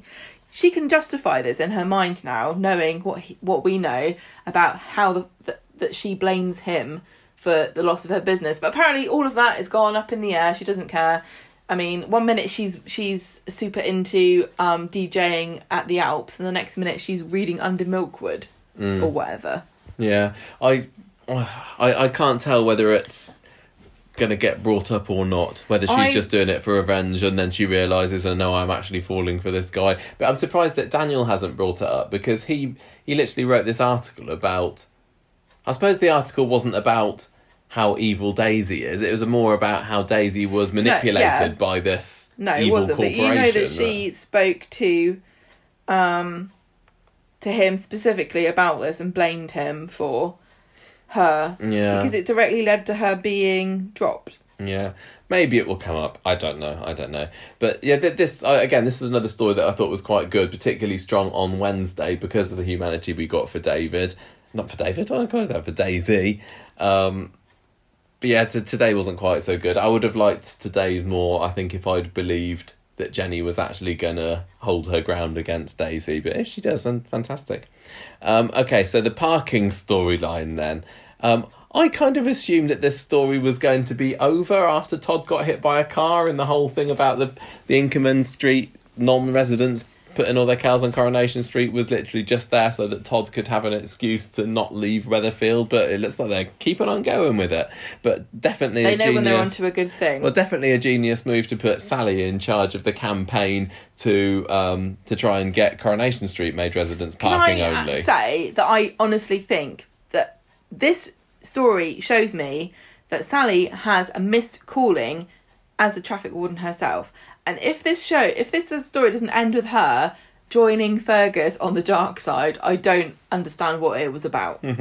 because she likes holding a clipboard and she likes looking at parked cars. What else do you need? I think they just give her any kind of campaign, and then you, you she's she's in her She's in element, doesn't she? This is why I will never forgive Tim for what he did to her political career. Exactly. That. Never, never, never forgive. But I have a new perspective on Tim now. He is no longer my most hated male character, No, you've got a new one, haven't you? Martin Platt. Martin Platt. Joe I hates Martin hate Platt. Martin Platt so much. Even when I was look, this is how much I hate Martin Platt. I watched him today telling Sally that he didn't agree with her, and I thought he's not that bad. That's how much I hate Martin Platt. Do you want to? Do you want to No, elaborate? we'll talk about it we'll we- leave it when we get to when it. When we do the early do the- two thousands. I'm sure I've mentioned it though in the nineties. I don't think. the latter half I think Martin 90s. has got worse. He's such an as his time on the show has gone on. Okay, anyway, so th- this parking story, what's gone on? So, surprise, surprise, Fergus out in the wild of first thing I on know, they Monday. let him I was not at all expecting to see Fergus appear outside of Izzy's front room. I know because at some at one point he could have been, could have been Hmm. A figment of Sarah's Izzy's imagination. yeah, yeah. but no, he's real, and he's a He traffic warden. Though we don't know that straight away. He's just there. Um, he's there Minding reading the paper or business. something, and Sally's there having a bit of a rant about traffic wardens because she's got a ticket for after parking on Inkerman Street, and she yeah she, She so she's ranting power mad. power mad the traffic wardens, and he uh, the, and he reveals that yes I am one of these. So they bump into each other again later, and he gives her a bit of an update on Izzy. Uh, the Izzy story doesn't you know, come into this at all really. She starts. Um, moaning on about traffic wardens again and he and it transpires that he was the one that gave her the ticket the other day Oh no, who Uh, would have thought that? yeah um so she she's at the end of the episode tries to um sweet talk fergus into making her ticket disappear and he obviously can't do that but sally really really did believe that she would would be able to change this guy's mind doesn't she And she thinks she's no, got yeah, he's not awesome having it. persuasive power no he's not having any of it no um he's just like pay the fine and we didn't see fergus at all after this very it's very corrupt. sad yeah. So Wednesday we got a little scene with her recruiting Aggie to help her out with the campaign. She tries um I can't remember who she talks to first, but it takes a while for her to find somebody that um would agree to join her in this cause and it's Aggie and so so Sally kind of dumps a load of leaflets in her lap and Aggie maybe regrets admitting that this is quite a good idea. I just want to add something here because Coronation Street knows we're all watching this going, Are you pulling my leg here? Nobody on this show has owned a car since we saw Roy with Woody last. What are you trying to pull? This is And the then, ultimate irony story, During right. the Hope storyline, they were talking about going to the court, and Fiz said, I'm sure, only to make this story have a bit more credibility. Tyrone, you don't mind driving, do you? Everyone at home's like, What? Driving in a car to get there? Are you joking me? It's so silly because we've uh, for years it's been a bit of a running joke that there's never any cars on the street, is there? Yeah. Where does everybody park? Or and do now they all of a a car? sudden, all of a sudden, everybody And wants why to would park you need there. a car? We want to make Coronation Street residents only. It's, Yeah.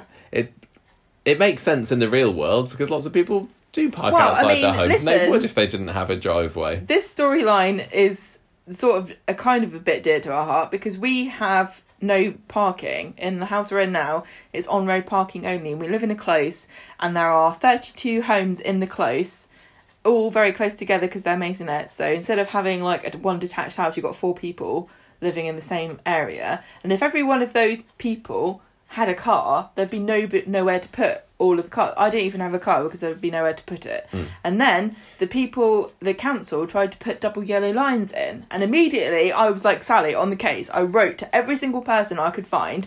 I contacted my, my friend who works for the council in the roads department got her to tell me what to do.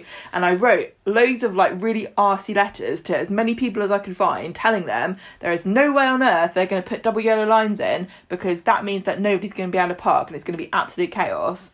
And they had to give in in the end because it didn't make any sense um, and so this story to me makes sense, but only when you have people who actually drive cars.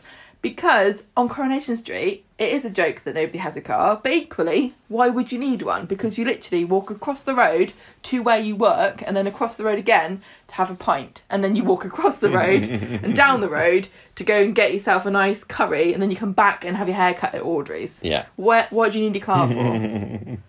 Um, you I'll tell you what you need a car to get to Starbucks because there's only a Costa. You say that you're like Sally, but Gemma, when we had our uh, double yellow lines things earlier this year, did you have a table with a map of the close on and you were walking around it military style? I was almost expecting Sally to have little models of cars and stuff and, And push use them the around like in the bunker during World War Two. She was. Yeah. She was. She was. She um, was Churchill.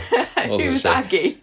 Uh, what's a what's a? I don't know anybody else. Churchill would just won the war single handedly. it by He didn't have any help. I thought that was a brilliant scene. That was so funny. And, and then, like you mentioned earlier, they were they were dancing around the table so that they never were actually having to be near each other. Although they were next to each other in the cafe uh, later on. So. Maybe Aggie was like the French underground resistance. Maybe. she's not like fully on board with this publicly, but she does support her.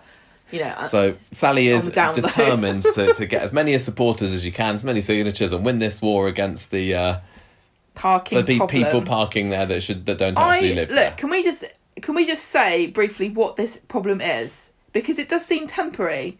I thought that they had, or is it permanent? No, I think that the problem. I thought it was the Street. problem that they were doing works on Inkerman Street, so Inkerman Street residents had to park here, but they've made Inkerman Street residents only. So all the people who previously went to park on Inkerman Street but didn't live there are now parking on Coronation Street, and Sally wants to get Right. give them the old heave ho. Well, presumably this is also a fairly common or not unheard of issue in a large city like Manchester or Salford, where Mm. you've got places that are near public transport, like they're they're near the the tubes. Uh, Well, I mean, there's so the many businesses station. Around Coronation Street. If this was back in this, the 1960s version of Coronation Street, where the only business was the Rover's Return, Yeah, and the builder's and, yard. and the Mission Hall, Yeah. then maybe there No wouldn't problem. need to be so many cars there. But yeah, it's because we the I mean, metropolitan for- hub of Weatherfield. This little back street now. because there's always you know contested uh, problems, and especially on a on a street with terraced houses Mm. with no front yards. Just imagine how bad the situation would be if Ray had got his way and had had all those other businesses there. I'd Yeah. had. I hope he'd be planned car parking into that.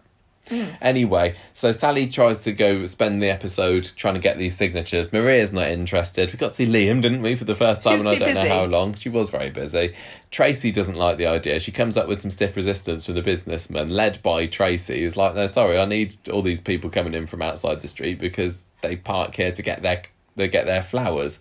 Um, She's not wrong. she's not.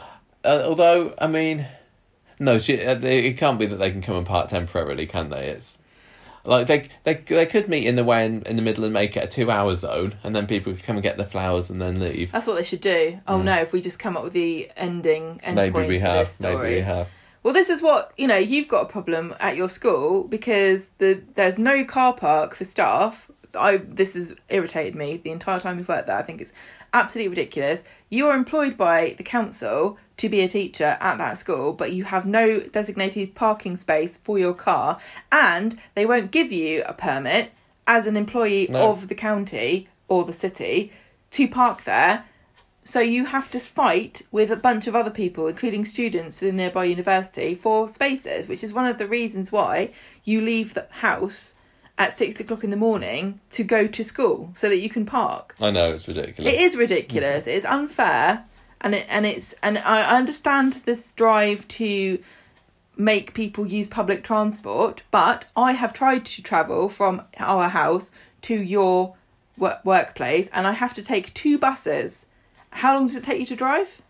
Like 12, 13 minutes in the And morning. it, I have to take two buses to get there, and it takes because of how infrequent the buses are from here. It takes an hour Hmm. on public transport to get from here to there. So there's no way you could use public transport. But the good thing is they're now introduced electric scooters, so perhaps you could use those. Sally needs you on her side. You, I think you might even be able to uh, persuade Tracy and Alya. I would, yeah. I'll just bamboozle them. So yeah, uh, Alya is another one who doesn't want to lose um, people being able to park Yeah, on because Coronation she Street she because needs of Speed Daal. and also the other thing is she needs people to be able to park there to pick their takeaways up. But also, I'm sure she has Deliveroo or Just Eat or some kind of company that takes her takeaways, Mm. and so they need somewhere to stop their vehicles to go in and get the takeaways. Yeah. So this anti Sally group also try and get Tim Oh, to realise. Sally, oh. Auntie Sally, not Auntie Sally. Auntie Sally group try and get Tim to realise that this could also be bad for streetcars. And um, Yes, because you can buy a permit as a resident, but as a business owner, it costs more money. And Yeah. they streetcars has got like five cars to park. so so uh, Sally later finds out via um, Tracy that Tim is now fighting against her. So they go and have a bit of an argument at home, basically. And that's One how it thing ends. that's a bit of a moot point here about uh, Tim, Tim and um, Alya and Tracy arguing against the idea of a permit system is where are their customers parking at the moment, given that there are no spaces for even people that live there. Yeah, exactly. That didn't Who get knows? raised. Who knows? I'll tell you what. I've been I've been to the set and literally just round the corner. There's a If you, if you go car. past the co-op and then the Why don't Costa, you- there's a massive, massive car park. So Or you could just you could just park at the um, Imperial War Museum. yeah, exactly. exactly. Yeah, so um yeah, Sally and Tim have another argument where he basically accuses her of ra- of ra- um railroading him and and assuming he thinks something but he actually doesn't. And he even says if I want to make my mind up, I will listen to other people and then decide. Like deliberately excluding her as though she's some kind of like brainwashing harpy who convinces him of things that he doesn't actually believe. so en- enjoying this story. I can't get. Um, I can't necessarily get behind a story that's just about parking. It's not that Yeah, but exciting. no. having having Sally having Sally there is brilliant, and Okay. also having Fergus there was a great start to the week. And I was really disappointed we didn't get to see him at all on Wednesday and Friday because we saw more Fergus and and learnt about what sort of Ferg, person Fergus is ten times more on Monday than we ever had before. He was still like before this week, the the slightly creepy man who just appears in all of his Izzy's videos. But now he seems like he's a bit of a massive nerd. I'd like immediately was like he needs to be friends with Roy. He's a proper feels like he could be a really interesting caricaturey sort of character. Um, Stick in the mud. sti- yeah, stick in the mud. Yeah, stickler for the rules or whatever. But you didn't get to see him on Wednesday and Friday. You say Sad. I can't get excited about a story to do with parking, but how can you say that when a lot of the time we argue about a more down to earth, realistic approach to covering everyday lives of working class people and and not sort of have a story like that? Yeah, no, that's true. That, that's very, very true. I, We, will- this it's not. is It's not a sexy, very- sensational story. It's Going to make the cover of a soap magazine, is it? Like parking chaos in Weatherfield. no. But it is still a story that's interesting and relatable to lots of people. I'm sure Yeah. everyone who doesn't have their own private driveway has had an experience, especially in a big city like Manchester or London or any other place, of having havoc when people want to park somewhere. I mean, during lockdown, my friend who lives in Bournemouth near near the beach had trouble because people were blocking her neighbours because they just parked anywhere because there was no provision made. Mm. No, it's fine. I mean, if you compare this to stories like Kathy's trolling story, maybe, which was similarly low key, this certainly feels like it's going to be a lot more enjoyable to watch. This is more about the characters and interaction between them than it is about parking, which is what Coronation Street should be drawing on as a strength. And they're doing a really good job with this here because everybody's in conflict with one another for logical reasons. Speaking of interactions between characters, can I just say how happy I am that Aggie is getting a story away from the Baileys? I this know. is what we've been asking for all this time. When Sally said, "Oh, do you want to be in my team?" and uh, Aggie, agreed, I was like, "Yes, Yes, brilliant." finally. Ha- has Aggie and Sally ever had a scene before? I don't know, Not but sure. brilliant. They've got that now, and and it is definitely a Sally story and not a Aggie story. But, But, this I could like be the burgeoning just what we want. concept of A- Aggie and Sally uniting and Sally being sort of like a tornado, whereas Aggie's She's like just a little gust. No, Aggie. No, Aggie's Sally is the wind of the tornado, and Aggie is the water that rushes over the stone and wears it down. you know what I mean? Like I can see her being very gently persuasive, and I can see her you having a conversation with her where you don't really see what she's doing, but at the end of it, you're like, we should have a permit system for parking on Coronation Street. you know what I mean? Yeah. Whereas Sally's like very bombastic and in your face and like, sign my petition. There, um, there isn't going to be any clash with anyone that's close to Aggie about the parking, is there? Because Ed doesn't care about. Well, I mean, Ed's, Ed's Ed got- probably Ed- wants to ha- to have the roads cleared because he needs to park his van outside there. So that's going to be a problem if there's other people there. Michael, James, yeah, uh, and and Ronnie. Michael, yeah, I don't think Michael should and Grace should just there. move out. Oh yeah, well, we'll talk about that a bit later. But anyway, very very good job having Aggie in this. I love the quote when Sally and Tim were arguing. I made you write it down when when um Sally said to Tim, "How dare you use Hillary Clinton against me? You know she's my inspiration." That was funny. That was great. That was great. Um, I also enjoyed the fact that Rosie got a shout out earlier in the week as well because we hear about Sally's story about um, Rosie's friends Oh, wanting love to name their dog. Well, no, no, no. Didn't they? Wasn't it a, a woman or or a couple that wanted to call their Oh child? yeah, yeah, that's it. but it was the name that had already been taken by somebody's dog, and they were like, "Please rename your dog so that I can call my baby the same name." was, that was funny. It was just yeah, nice to get a Rosie mention. And yeah, that, that I also stuff, loved the stuff. idea that, like, I don't know, is Rosie a millennial? Or is she a, Yeah, is she Gen Z? she's she's born in nineteen ninety. Oh, she's still a millennial. Yeah. Like definitely. millennials arguing not about avocado taste, but about whether you're allowed. We've to... also been seeing a bit of a young Helen Flanagan on our DVDs, haven't we? Yeah. She's really good I right know. from the off. She, I think she, you know, a, a lot of Corrie youngsters like Sam Aston, Jack P. Shepherd, um, Alex Bain. People always remember how great they were as young children, but actually Helen Flanagan was really, really decent. She was right great. from as soon as she started. Actually, Um, one thing I'm wondering is when you're imagining this argument between Rosie and her friends, Mm. are you imagining, as I am, an expat community in Tokyo where they're all a bunch of like white Westerners who have an en- enclave of everybody's calling their their kid uh, their t- dog and their child Rebecca, or are you imagining that she's moved to London with all the other yuppies? she better still be in Tokyo, otherwise Oh, she's there's got no excuse, is there? No, no excuse for not coming up to see to see our dear old mum. So bistro storage, Emma. Pass back to you. This was this was great stuff as well. This is Monday and Wednesday. Leanne See, and again, Debbie at the bistro. There, there was it. a lot of low stakes bickering, Yeah. and this is what I live for. on Monday, Debbie's on the phone to somebody about some kind of accounting oversight, and Leanne and Nick come in for another round of pass the napkin. But at the end, neither neither's really satisfied. I love how that carried on from last week. De- Debbie just goes straight for the napkin when she uh, tries Yeah, to. oh, I believe this is how you like. So, so they're still trying to buy into Debbie's business, are Leanne and Nick, and she's holding out for more money. So Debbie and Jenny get regaled by Uncle Ronnie's tale of um, pocket dialing an angry ex, and De- Debbie wants business advice from him. yeah, this this is what gives Debbie the idea, Yeah, she's like, that gives me an idea. And then Jenny sees the two of them together, and she- maybe there's a bit of jealousy brewing here. So Debbie says to Ronnie, Look, I'm trying to hardball with, um, play hardball with Leanne and Nick, but I need you to do a bit of role play with me. Imagine that you want to buy in to the bistro and tell me how, what you would do with the business to, to make it great. Like it's a job interview. And then she But you got to make sure that you offer not very much money. d- lowball me. Yeah. Um, and she puts she dials Leanne and puts her on speakerphone or something. I don't Yeah, know. yeah. So that so that Ronnie she can hear what Ronnie and uh, um, Debbie are saying. So Ronnie's there like pretending that he wants to buy the bistro to play along with what Debbie wants. Meanwhile, Leanne is listening and realizes that it's possible that they could lose the bistro to Ronnie. Um, when Debbie ends the phone call before she asks Ronnie whether he actually does want to buy the bistro, and he's like, "No way." Jenny's like, "I don't like this at all." Um, Jenny starts digging to Debbie after Ronnie leaves about what's going on, and um, says, "Are you going into business together?"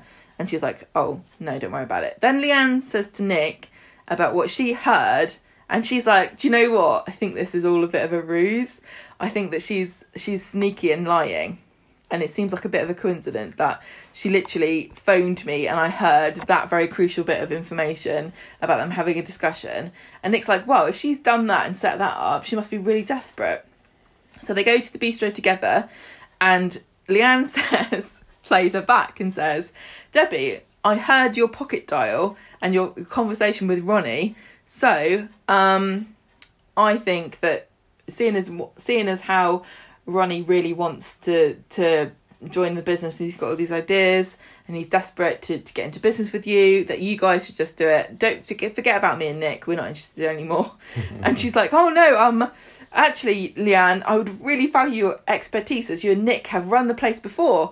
And um leanne says oh no nick and i have actually found this really cool cafe in the northern quarter and David's like, no, no, no. Um, how about I give it to you for five grand less than we originally agreed?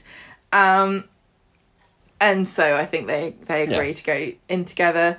Jenny then talks to Ronnie about his chat with Debbie, and She's like super jealous of Ronnie maybe giving the glad Or eye to another woman, attention. which, as I'm sure our listeners can imagine, was making my blood boil on Monday. I've kind of only just come down from the from her sleeping with him many months ago, but just seeing her getting mad at Ronnie sitting with with Debbie is just like, no, Jenny, stop it, because it's been so long. I was kind of half thinking. Maybe Jenny and Ronnie aren't going to get together, you know? Maybe, Wow. maybe uh, that was just me being paranoid and worried about it. And this week is like, oh no, it's going to go back to this again. it's not paranoid if they really are shagging. Oh, Leanne comes in and says to Ronnie, "I saw right through you and your scheme," and she's he has no idea what she is talking about. Debbie comes in and Leanne confronts her and says, "This was all a big lie, wasn't it? You and Ronnie's phone call." And I love Debbie. She's like, "Well, can't blame me for trying." Um, she's totally upfront. She doesn't pretend. Leanne says, "Well, guess what? You admit you were lying. So was I. There is no cafe bar in the Northern Quarter." Ha ha ha. Which is a great way to begin a business relationship. Debbie invites Ronnie for a drink and he says, No, thank you. I am not interested. Jenny is really pleased about this. Michael's fuming. Ronnie and Debbie admit that they enjoyed each other's company earlier. and then I was like, okay, maybe they will get together. And then she said, and then she invites him for for pie and chips at the bistro, and he says, "I've got my eye on someone else." Oh, Ah! playing with me, Coronation Street. Well, Don't do it. can I say that this feels very much like the way Titanic was gliding so slowly and elegantly towards that iceberg? like it's inevitable, but it's happening so slowly. I think that there is potential here in a Jenny versus Debbie fighting for Ronnie's affections, which I actually that could would, be quite yes, fun. that could be good because I Sue bloody love Debbie. and Sally Ann Matthews could Yeah. do a bang up job Those at that. I would be very happy to see that. Very that. fiery. Uh, ice and fire. It is, oh, it is fire and Oh, ice. The song of ice and fire, isn't Oh, it? Those two fire, fighting over Photoshop. Ronnie. Um, and, it, and if De- Debbie ends up winning him at the end, even better. Because she's obviously got. She's obviously. I don't see any chemistry between them. I'm sorry. Oh, I thought there. I thought there was. I thought that there was. I don't and she's it. obviously interested in Ronnie. Otherwise, she There's wouldn't have tried proposition. spark. I know you don't like it, but I think the reason you don't like it is because you can see there is a bit of a spark Oh, between. don't, I'm not going to admit it. Not going to admit it.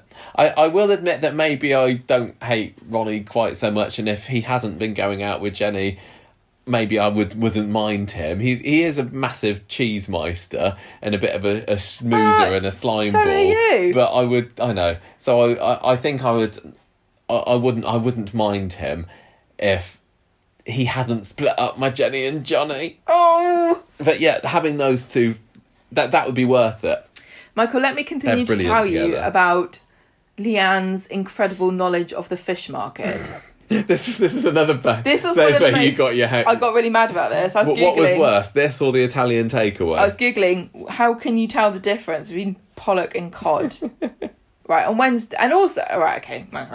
Um, on Wednesday, Nick is nervous about the fact that they're already starting to work at the bistro. Like the next day, they're just jumping into taking management of the bistro because of this argument with Debbie. And Leanne's like, "Don't worry about it. I'll be on my best behaviour. It will be fine." At the bistro, they're looking at the menus, and Debbie and Leanne have an incredibly mature and kind of detached conversation about what they think the menu should be and what changes should be made. well, so, and some some there's a mixture, isn't there? Sometimes like it's Leanne and Debbie agree and, and Nick disagrees. Sometimes Leanne and Nick agree and Debbie disagrees. It's, but they, in the end they they come to an agreement about about every, everyone gets their are, input yeah. and everyone's listened to and they come to you know they they come to an agreement about their different thoughts about what kind of stuff should be on the menu and or not. I don't And- think that. I, I think it's right that Nick and Leanne want to put some kind of stamp on it, but um, they, they can't just expect to walk in there and you know, like Alex Polizzi, and change the whole menu of everything. Yeah, it's not um what's it called? Hotel inspector, Yeah. the bistro inspector. I suppose I should have just referred to Hell's Kitchen more. That's probably would have been That's closer. more international, isn't it? So Not Hell's Kitchen. What's it called? It's Hell's Kitchen, isn't no, it? no, no. it's not. What's uh, the Gordon Ramsay one? Gordon called? Ramsay shouts at you. Yeah, that's the one. Gordon Ramsay's Kitchen rest- Nightmares. That's it. Yeah. In England, he's like, "Oh dear, you shouldn't do this." In America, he's like, "You stupid knobhead." oh, right. So, um, Sarah and Adam somehow can look at a piece of fish that's supposed to be cod and say, "This color is wrong. It was a bit weird."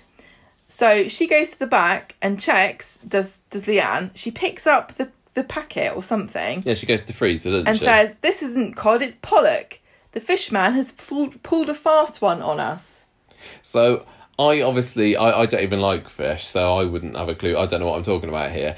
Are pollock and cod fairly distinguishable, or No. are they uh, pretty much identical? Like you can tell the difference if you look at the fish, and you can tell the difference if there's a label that says pollock instead of cod. Which there clearly wasn't here because I it think was. cod is generally more expensive, but pollock is is sort of a white. If it's a firm fleshed white fish, Well, Leanne is an expert. you at can't. this. I don't. I find them. It, it's unbelievable that Sarah and Adam could look at a piece of pollock and go, "This is pollock." Would and you not say cod." that there's something uh, somewhat fishy It about was, this the whole storyline thing. development? was fishy? Load of pollocks, yeah. So flipping so pollock. I, well, I did roll my eyes and sigh a little bit you would them. have so- delighted yourself if you'd come up with this. I like a good pun, but Yes, you do. but it was barely a year since we had Ken Barlow with uh, Norris at Stillwaters talking about Jackson Pollocks and saying, "Oh, Norris, well, that's Pollocks," and, and people on Twitter going, "Oh, did Ken just say, you know what? I thought you said that was oh, he just said said Pollocks. Isn't Pollocks a funny word?" And then they're doing they're getting it again. It's it's it's um, lazy. Well, this was really, it didn't really matter, but it was just a way for Leanne and and Debbie to cement their working partnership and make Debbie realise she needed Leanne's expertise and to make her realise that Leanne was on her side because she said, You've been had, the fishman's a liar. I enjoyed the they, they were having a bit of an argument. They were getting angry about it, weren't they? Yeah. Outside in the bistro, and then Nick comes in and thinks Yeah, they're going, that- I can't believe this has happened. Yes, this is the most ridiculous thing that's ever happened. Wow, this is what a bunch of rubbish or whatever. And they, it sounds like they're arguing at one another, but actually they're both united against someone else. Mm. So Nick immediately uh, thinks that they're united against one Yeah. another, but so no. they they haul the fish man in, give him a good dressing down, and he goes away with his his tail between his legs. I honestly think that this is a very common thing to happen, though. In the in the, Not under I'm Leanne's fairly watch. sure that at some point you have to like genetically test some fish to see. Isn't there also a scandal in America where they say that a certain very famous chain of sandwich um, franchises has a tuna sandwich which doesn't contain any tuna whatsoever? Has anybody else heard this I rumor? don't know though. Um, so, uh, you know, if they can get away with it, I think that the bistro can get away with selling pollock. Doesn't matter. Not- At the end of the maybe if day, if you're in- paying in charge extra for a certain type of fish and they give you a different sort of fish, even if it looks the same, it's naughty, isn't it? Yes. But luckily for them, he gives them some cheap langoustines. So th- this was which great. He loves. He does, he does. This was great, this story this week. Having these two fiery women against each other but then uniting was just perfect. And I really was happy to see Leanne with a bit of a spark, a bit of a twinkle in her eye. I don't blame her for being down after Ollie's death and everything and all the drugs, Who? but Oh, I it was Ronnie. oh, don't, don't say who. I know she's not Michelle Ollie. or anything, but you will still get a very Uh, you'll get talking you'll get an argument. I mean, look what happened with Imran today. I know. But yeah, it was fan- it was brilliant. I, I loved Leanne um, in, on Wednesday's episode. Um, not moving on from Ollie, but showing that there is there is life, there is spark, there is uh, and all that after this tragedy. Very very happy, and um, I was I was I was happy to see that it wasn't just them bitching at each other and being nasty. Now that still might come, but I, I think I'd rather see them united in a in a powerhouse team of strong, spunky women. With with Nick being the one in between. I know, but That's that's, more got, fun that's to me. dangerous then for Nick's character. You know, being the sort of the donkey that gets kicked. I don't mind I'm, that. I think this has got a lot of potential. I think it's. Um, I think the conflict is always more interesting than harmony. So who knows what will happen here? it, it was it was great. The, the the bistro, like we said last week, has been um, meandering this past well, even ever, even ever since Ron, um, ever since Robert died, really, because we didn't see a whole lot of it, even when Ray was in Oh, charge. on so behalf of all the residents of Coronation Street, Robert who?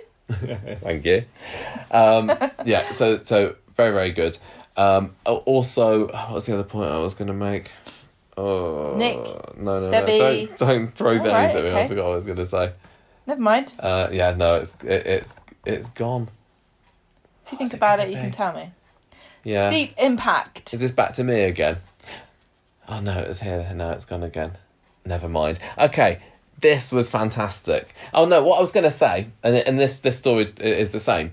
These are the two stories that I would have liked to have carried on into Friday because I was really really excited by both of them. And then when the the Michael stuff and even the Imran and Toyah stuff come in on Friday, I was like, "No, I, I don't need that. I want I want more of this because Brian um, Packham reminded me of why I absolutely love this character in the beginning this week. Peter Gunn Peter Gunn played a is blinder. no slouch as he an really actor. isn't. He's just not been given the the, material to get his teeth into does not now. trouble him at all as far as stretching his range. No. Except for Wednesday's episode when Yeah. we finally got a very good demonstration for Peter Gunn's real as to why he is. This, is going to go on the real. You're right. talented You're right. So it, I mean, it was mostly about Abi, of course. So she's still feeling very mixed up about this victim impact statement that she needs to write. No, so so it's the Ke- Kevin. Kevin's the one. Sorry, at the beginning of the episode that says you need to write a victim impact statement, I which just- is just where you, is it just where you stand up at the court and say, "Oh, I didn't know we had this in this country, but yeah, it's basically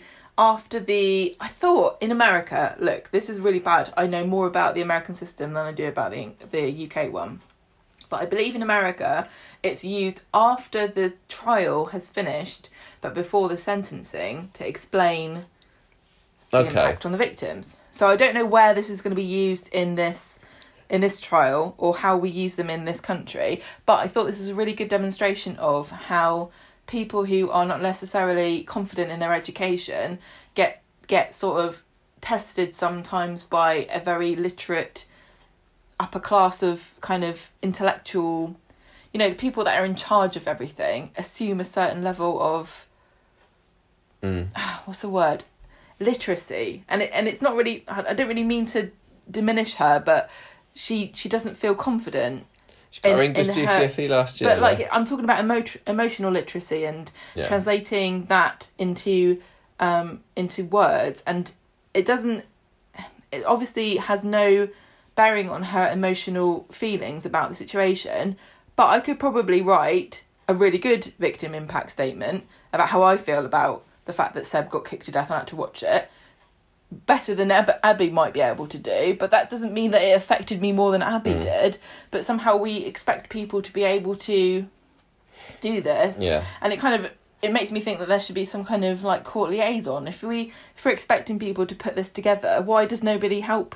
I think she just needs to load up, you know, Word 97, start to write it, and then little clippy comes up and says, It looks like you're trying to write a victim impact statement here. Would you like some help? Yes, please. so, anyway, she doesn't need a clippy because she's got Brian Packham to help her. Same her. thing, just as she's- irritating. She, she tries to write something herself, but she just gets stressed out and storms out and um and gets into an argument with Imran. I don't know why I separated this story out from the Imran and Toyah stuff later because it kind of was the same story. It was just minus Abi and Brian, wasn't it? Really. Never mind. So so Imran, who has been working jolly hard, um, gets both barrels from um, Abi, who's like, "Oh, she said, I hope you rot in hell with with uh, Kelly by your side," because she still wants to put the blame on anyone.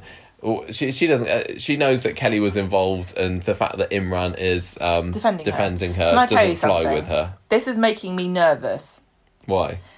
The fact that everybody is so down on Kelly and certain that it was her that did it makes me think it wasn't her now. Even though I don't think it- personally I'm completely convinced there's no way she is n- not guilty of being involved in Seb's death. She she The fact really they're going- really was, but The fact that they're going, oh look at poor Imran, he's working really hard and he's going against like he's so brave. He's going against all the people that are telling him he's wrong because he believes in what he's doing and it's morally right. it's odd because they must have known all along that this is where the story was eventually going to end up going. But they really really did make it look like she played a fairly active part in Seb's death at the time, didn't they? And having the laughing and and we didn't see her pulling Corey off of him. it kind of bothers me because like one of the one of the basic tenets that we are, we learned from the last century and the horrible things that happened was that for a good person to stand by and watch evil happen is just as bad as evil happening in itself but yet we're supposed to think that Kelly is innocent because she didn't actually kick Seb but she just stood there and watched mm. and she couldn't do anything about She it She stood and watched for a girl. little bit and then apparently pulled Corey off. But I don't know. Anyway, let's. Look, I can't wait to actually find out what really happened. But I am with Abi and Sally, and who else was it? Well, Leanne, Leanne, yeah. Here on the whole, I have no sympathy. But I said before on the show that in order for justice to be done, you have to have a vigorous and comprehensive defense of even the most awful people. Otherwise, it, it you know you could end up with a mistrial, and then you get the person who gets convicted gets off scot free. There you go. I, d- I don't blame Imran for doing what he It's can to protect job. Ellie. It's what it's his job, and it's his uh, foster daughter. Yeah, but He's kind of morally obliged almost to it to, Listen. to defend her. if you believe if you believe in justice and the system you have to you have to support a defense a proper proper defense because if you don't it comes back to bite you in the bum whether or not you everybody agrees that this person definitely did it if they're not if they're pleading not guilty they have to give as good a defense as they possibly can because the system is set up to give a fair trial to everybody. And if the person doesn't get a fair trial, they could eventually get out on a technicality. That's not what anybody wants. No, no.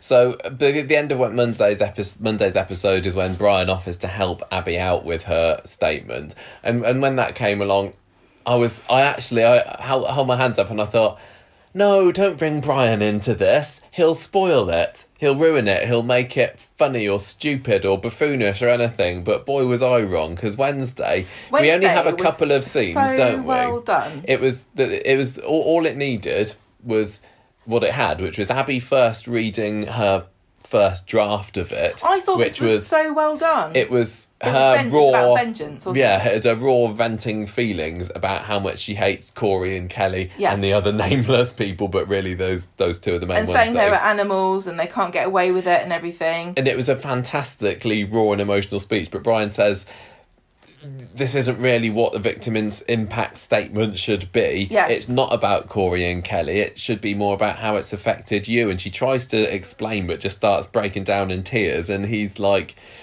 "You just, you just tell me what you think, and I'll jot it down and everything." And then the actual scene where we hear what she said wasn't Abi that was saying it. It was Brian, and it was brilliant. He to the amazing speech written by you whoever was the script writer of the day. I- But it, it felt it was so, so touching, and the way that he was reading it, kind of, he was breaking up, wasn't he? He couldn't.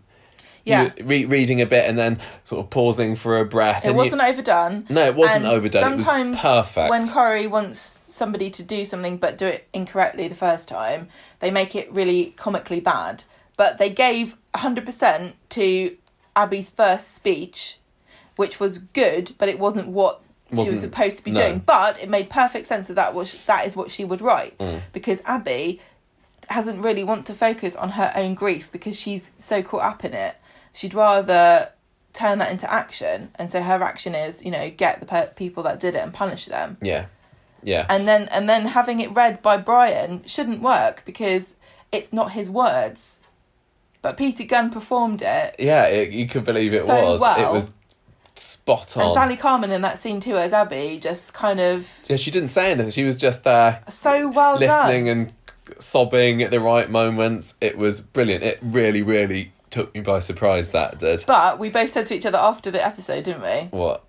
The fact that we've heard this victim impact statement Oh yeah. makes us both think that this is not going to be said again. No, we're, we're not going to hear Abi saying this in court. I don't. I think don't now, think we will because it won't have the same impact. because we've already it heard couldn't it. be. It couldn't have. It would need to have greater impact than it did here, and it couldn't. Not really. No, I can't see how so, it so, could do. so either something's going to happen that stops her being able to have the chance to say it, or we're just going to not have the scene and assume that We've it had- went yeah. fine. yeah, I don't know, but um, it's an interesting choice, which makes me wonder where the story's going. Yeah, yeah, I, I'm, I'm, I'm really excited now that this is ramping up. I think the fact that this has happened and we've now g- going into this Toyah and Imran bit, it feels like right, this story is happening now. Yeah. The court, the, the court, the trial is imminent. The trial of the century, Um, part five. But it's not even like the Tyrone and Fiz one is going on pause, is it? Because this whole snoggeroo that happened in today's episode Oh. means that they can't park this story for a little bit. They this is going to have to keep going on. So potentially, at late August, early September, we could have these two A stories of the year running parallel to each other and at the same time. Fantastic. I mean, it is the same story, even though I've got it separated in my notes Well, here. it, But the it Kelly- follows on on Friday. So those two days we just talked about were Monday and Wednesday, and then on Friday, Uh, yeah, yeah. So Imran's been working all night there. So it, Toyah finds him um, asleep at his desk in the she office. says, she taps nicely on the glass to "Wake wake him up. Darling." Yeah, it's probably not the first time that she's seen him snoozing across that desk. You know, after she's given him a, no, a good no, rogering on it, That's enough. he's like has a bit of a nap. She nap. says, but- "Would you like to have a nice lunch at the bistro? I've got an inside track because my sister owns the joint." Yeah, and he he just can't switch off about this court case. Um, and and he's that's uh, he's convinced that Kelly's innocent, and the Anne comes over, and I was kind of caught off guard a little bit by the fact that she was so anti Imran on this. You'd have thought it might have come out before now. You would have thought you would have kept your mouth shut as well about your sister's boyfriend. Yeah, but Like I can't imagine what would drive me to have a go at your sister's boyfriend. Like maybe if he was like war profiteering or I don't know, bumping up the price of insulin, I might say something. it makes it makes sense though that because you know she's lost her son as well that she would empathise with with Abi Does it? quite a lot. Well, I mean, I you can make the link there, can't you? Well, she, well, everybody in the scene did. Yeah. So Imran starts having a I massive this. Imrant. Uh, I, it's been a while since we've had an Imran, so I, I, do, I do enjoy like, them. So hilarious. He's like, just because Oliver died, I can't remember exactly what he said. It's like, just because Oliver died, it doesn't mean you're an expert on murder. And I don't think like, she was. where did that come How very dare you?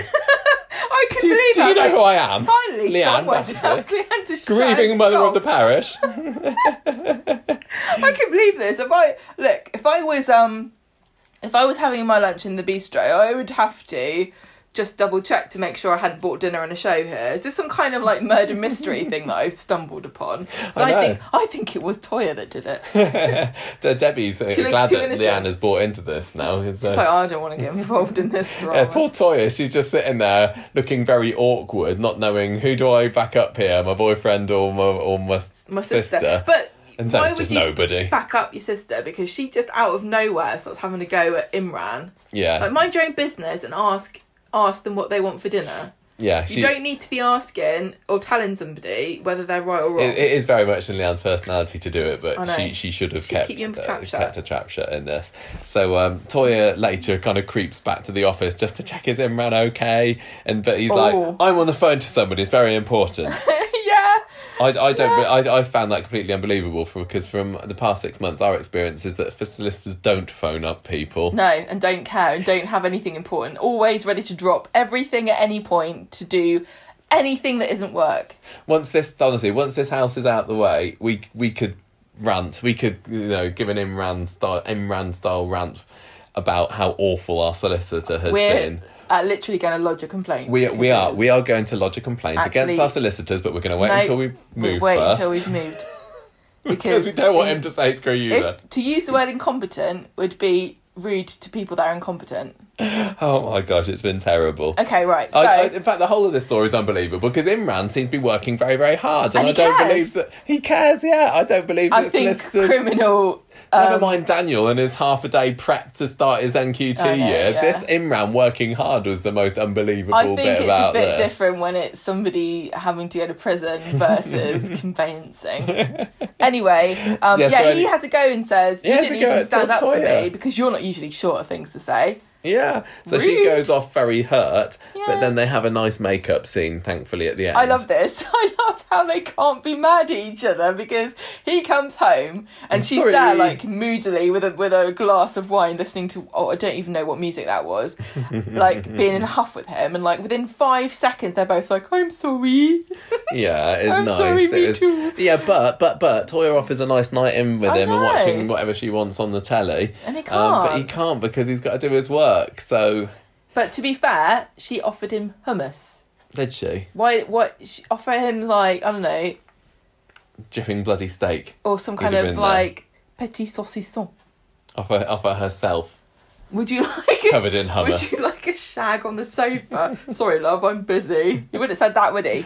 Oh, he would have been like, all right, Gemma. five minutes, It- and then I'm back to it. I st- I st- I, I, it, we've, we've said before that I, I can't deal with Toyah and Imran splitting up this year. I've already had my Jenny and Johnny. I've I always know. had my Fiz and Tyrone. I know. It's What's gonna next? be it's bad for my mental health if Three. these two split up. It's It's, comes like in they're threes. it's like they're gunning for me. It's like mummy and daddy getting So divorced. it, it was nice that they did have that makeup scene, but she looked Upset. slightly upset at the fact well, that he can turned I down just her say, nice offer. I'm of watching hummus. this myself here, going, "Oh, join the club, Toyah. What's that? I thought that you might empathise your with your, Toyah in hus- this. your husband slash boyfriend's too busy working in the evening to pay you attention. Well, join the club because this is Yeah. just a, this just seems I to was be definitely Imran in this situation. a short period of time in which it you know she he doesn't want to eat hummus with her. You never want to eat hummus with me. Um, I do, do you think that they're going to go down the route of instability in in their Battersby household? I think this I is really just, hope they don't. I honestly think this is just a plot device to sort of emphasize the fact that Imran is sort of the lone moral voice in the, on the street who is willing to entertain the fact that Kelly might not actually be the person who perpetrated this crime. Mm. And I think we're supposed to now view her and Imran as the underdogs. Therefore, I'm almost certain that it's going to turn out to have actually just been Corey who did this, and she somehow is a completely innocent bystander, which I don't buy. Yeah, it'd be very interesting. Very interesting to, to hear what happens because she's been Unless- Kelly's been having flashbacks as the last we heard about, hasn't she? She, said can't her mum. actually remember No, herself no. what happened, which is convenient I don't know for how the plot. I don't know how the characters are going to reveal it, but I know. I guess we'll see. No, I'm. I'm just being a bit Because of the a. thing is, we the way it was depicted was that Nina was chased away from the scene. So the only people who witnessed what happened were Corey and Ne- uh, Corey and Kelly. and Seb, who is dead. So unless Seb's going to come back as a ghost and tell everybody in the courtroom, I don't see how we're actually going to work out No, how this happened. literally, what we saw was Nina Seb on the floor, there. and there was a good solid five to ten seconds of kicking, Unless and Nina Kelly came laughing. back. No, she didn't. She would have. She should have said by now. Well, she doesn't remember. Mm, mm. I think that would be weak if that's what happened. Yeah, I, I don't know. Anyway, I'm just being very, very, very pessimistic about Imran and Toy, and I think that this isn't going to be the first time that Toyah's going to have a nose put up out of joint and come second place to Imran's work. And although it's very honourable of him to do it, literally, if they split up, I'm going to be so bloody mad. I'm going to be fuming. So whose fault would it be if they split up? What? As in characters or just writers and producers No, and storyliners? Um, well, Kelly's for being involved in it. I'm really interested in this because honestly, if we were to ever get divorced, it would be because you spend so much of your time working. And yeah, it would. It would be Imran's fault. Right, he so really you, should have been. admitting that you Friday should work too night. Friday night. He's not going to solve anything. He should have said, "I'm going to park that for the moment." And do a podcast with you about your favourite TV show. I don't even know what. He, how hard is it? What work does he need to do? Michael, you're such an idiot. This is what Especially people say to you. what's going This is what people say to you. Oh, how hard is it? It's not even complicated. It's like, oh, the, the the you know history and pointing at a map to say which part of England is the south. He's, he's had this case for a long time. They said already that he doesn't have the money to hire an extra person to help. okay, okay. So it'd be like you not having a TA. His office helper Leanne is now um, dishing out Against langoustines. Yeah, yeah.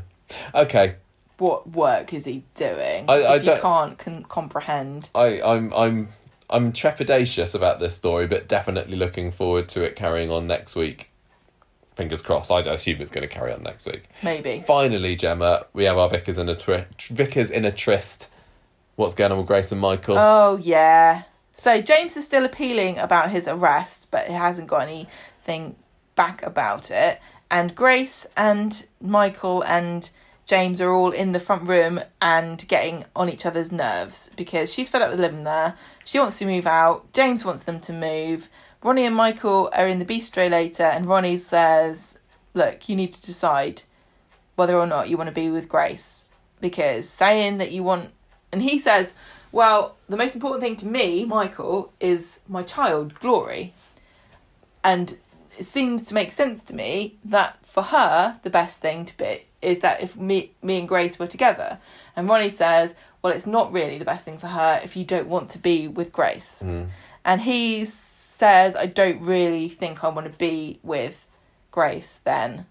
And Glory is my main thing. And that's it. That is it. And and I literally I don't think any of this was necessary. All of those scenes, apart from the moving out bit maybe, had been we'd seen it before. It had been played out in weeks before. But I'm worried Ronnie about Grace. I to quite like her. I just I- don't I- like like her. to like Grace She's more. very problematic history. She does.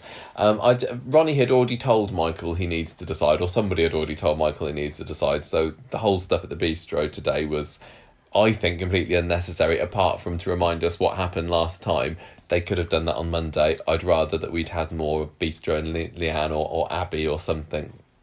It was, it was, this is the weak link. Michael and Tyrone are both two nice guys who are acting like a leaf in a river, where they are being led wherever the current takes them as though they have no agency of their own.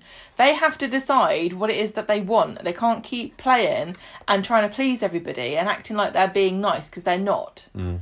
Going along with what everybody else wants of you is not being nice, it's being weak and and causing more problems Yeah, down yeah. down the line. Because he's stringing Grace along. Yeah, yeah. And um, I think as she finds out, she her psychopathic side might rise to the surface again.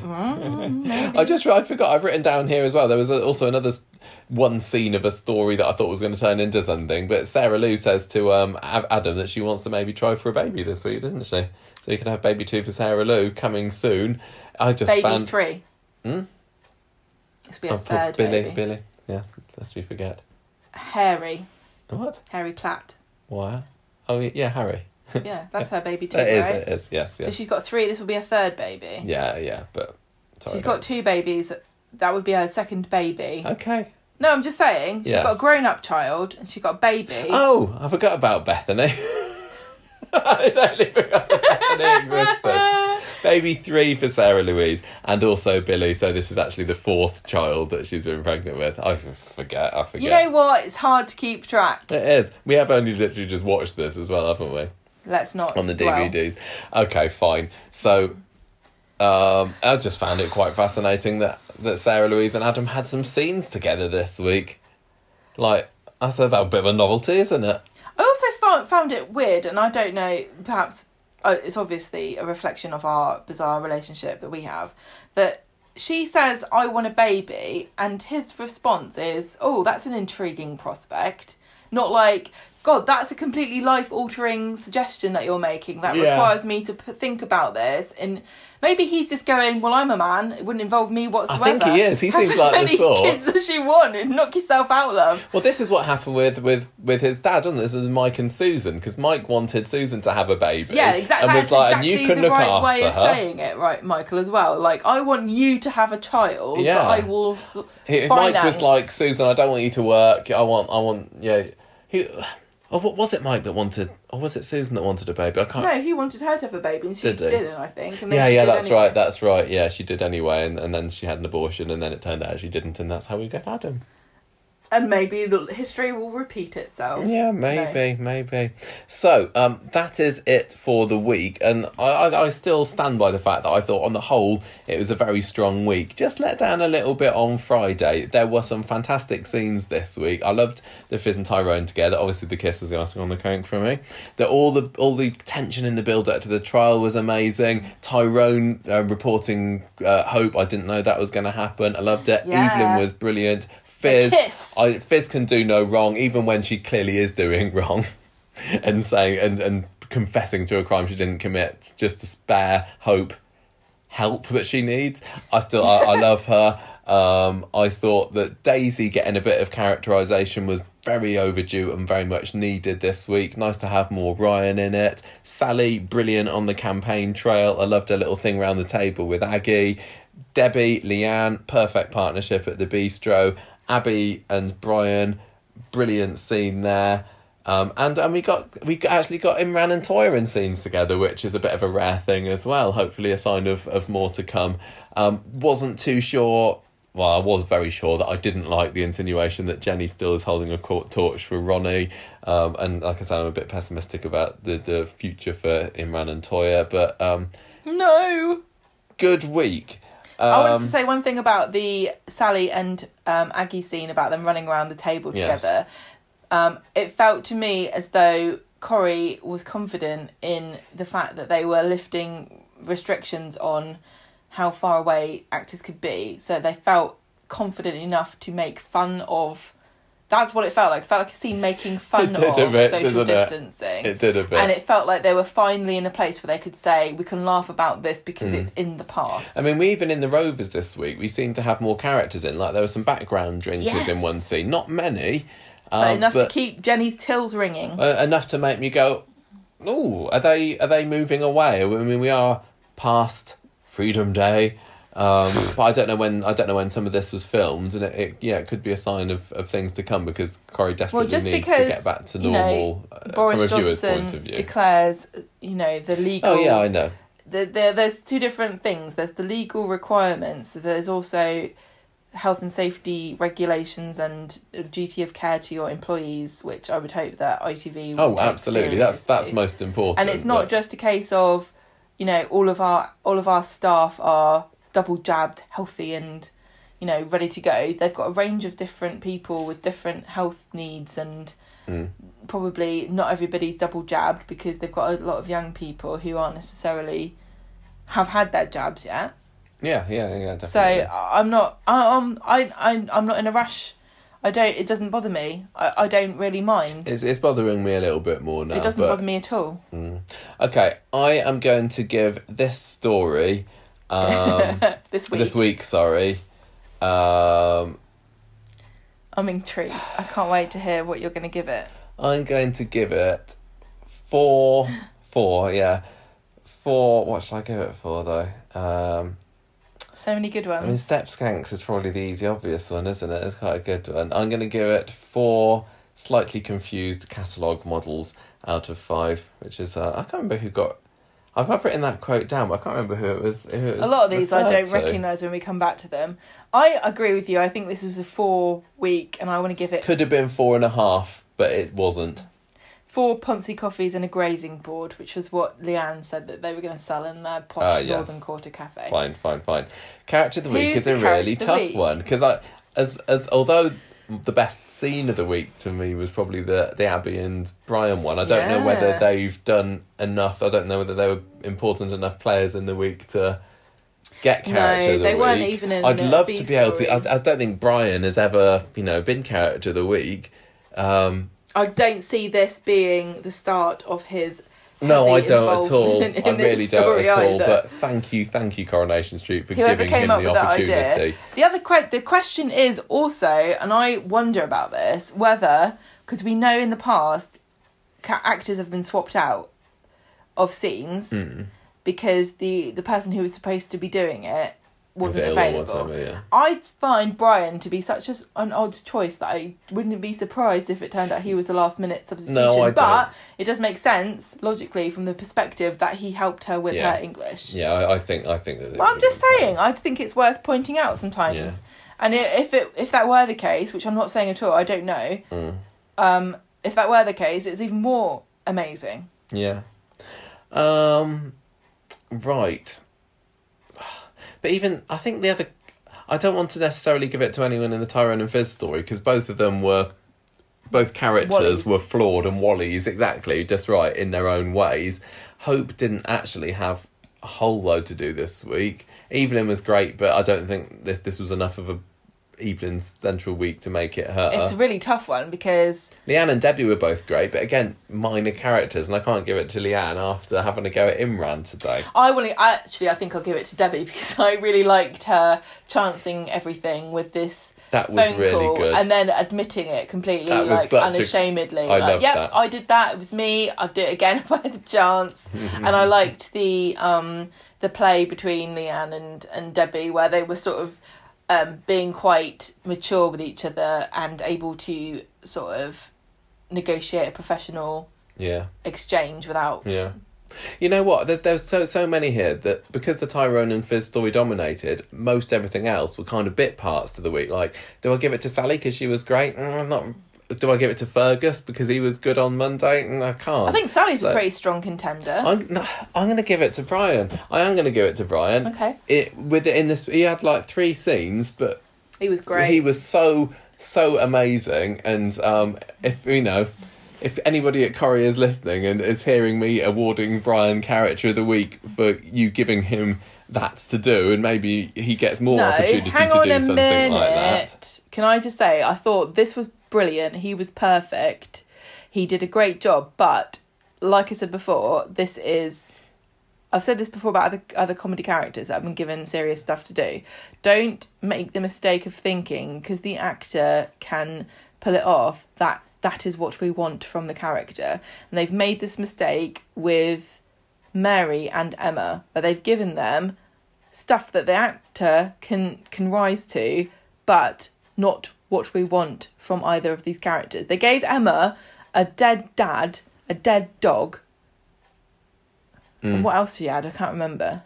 Well, you should And- have two oh, dead and- dogs, and- your own dead dog and Ken's dead dog. And a nearly dead um, boyfriend in Curtis. Oh yeah, what's going on there? That's the, that's the other thing about the bistro because so far Curtis and Danny are the only other characters, main characters that are working at the bistro, and neither of them are anything. So maybe now we've got Leanne and Nick working there, we'll get a bit of development of characters for those two. Possibly. Maybe.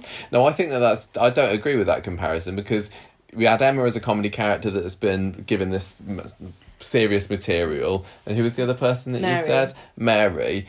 But I think that, especially in Emma's case, she was very, very good at being funny, and it's kind of a shame that she's been given a bit more serious stuff to do now. Brian, at the moment, though, I don't think is necessarily that great at being funny.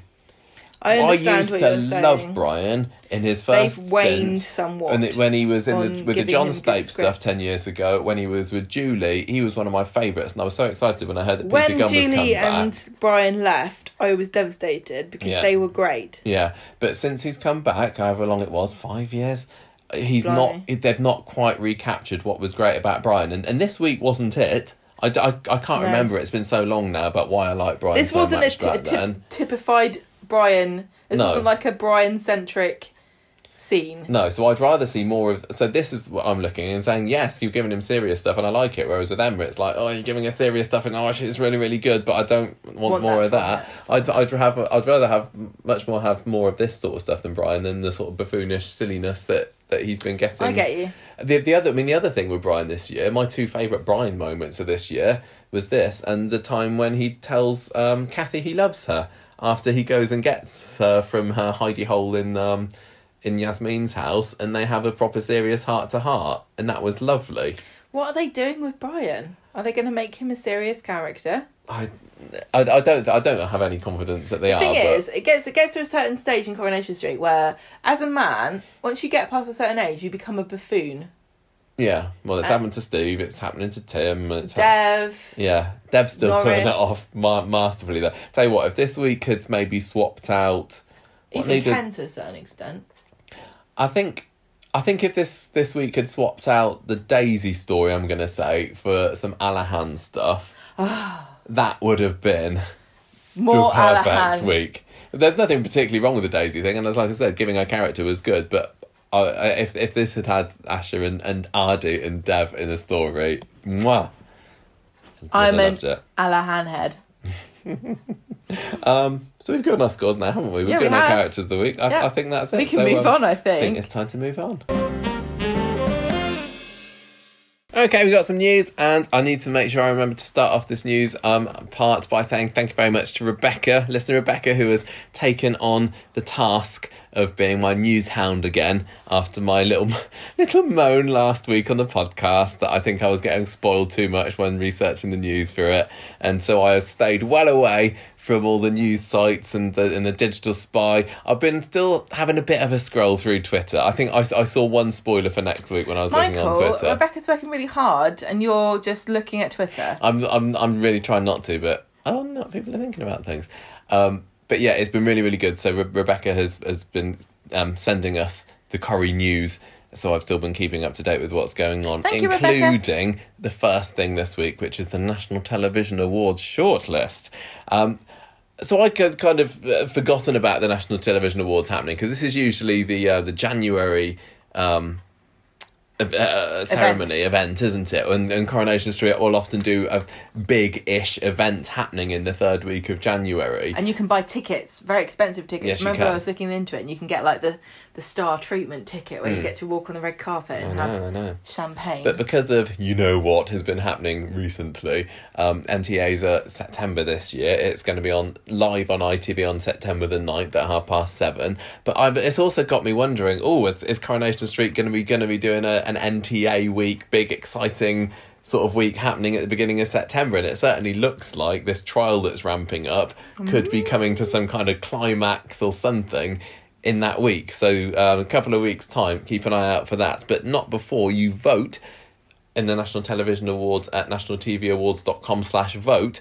And you have got um, oh, a bit of a, bit of a decision to make, isn't it? And the serial drama performance um, category, because going up against Danny Dyer and some bloke from Hollyoaks, I don't know who it is, is Mollie Gallagher and Conversation Street's own Sally Carman. oh my god, This is a tough decision. this I is really hard. that they've both done a fantastic job this year. I think, I mean, uh, How do you pick? I, I, I picked that by the fact that Sally Carman was very good to me and texted me a voice clip of herself to include in the podcast today. That goes a long way.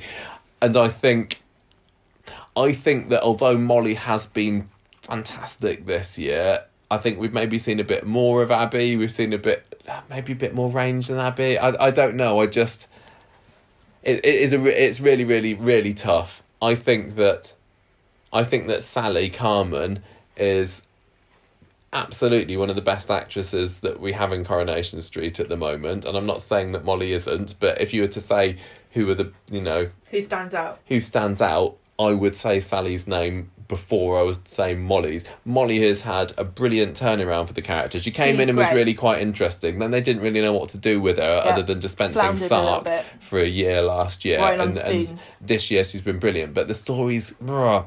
So I am going to vote know. for Sally on this one. Sorry, Mollie. It's so hard. Brilliant. I, I can't So pick. so so good. I'm going to vote for Danny Dyer.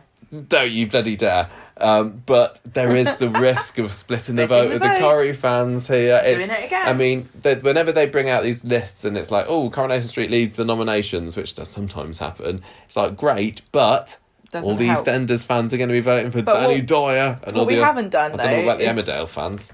Look back on all the times that Corrie had a double nomination I know. and see whether it actually did affect. I think sometimes it does and sometimes it doesn't. Ooh. But um, What an interesting My heart says Sal for this one.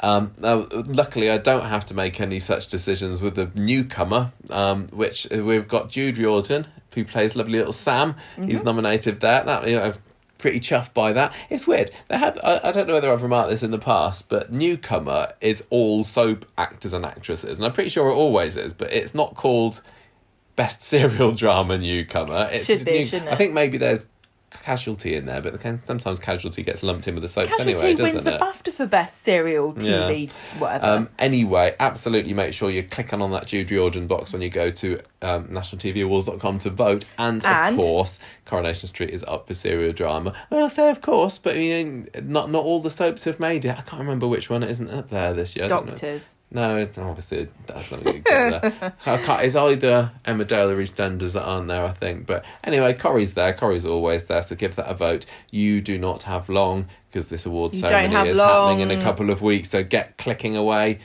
and um, tell them we sent you. To add, also, if you would like to get a voice message from Sally Carman, just like Michael did today, you can go to her Twitter and find her cameo. Oh yes, you've got to be quick though.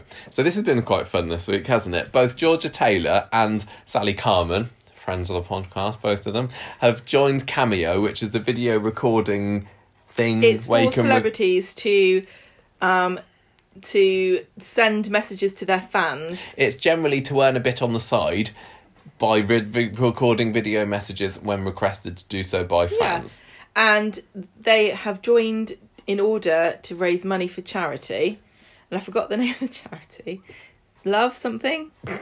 It's a very important one. It's to do You with have a look for that, and I'm going to talk about it. Yeah, it? it is. It's, it's raising money for the women of Afghanistan because of what's going on at the moment there. Oh there. dear. Um, Georgia Taylor joined, what was it, Wednesday to Thursday? Or was it Thursday to Friday? I can't remember. 48 hours, and you could um, you could write in and say, I want you to say a message saying happy birthday to me, Nan. And um, just this evening, Sally Carman um, joined it. So uh, if you're listening to this podcast on Saturday um, or you know, Sunday morning and you would fancy getting lovely Sally Carman to write you a message, then you can go along to cameo.com and um, and put a request in for thirty pounds.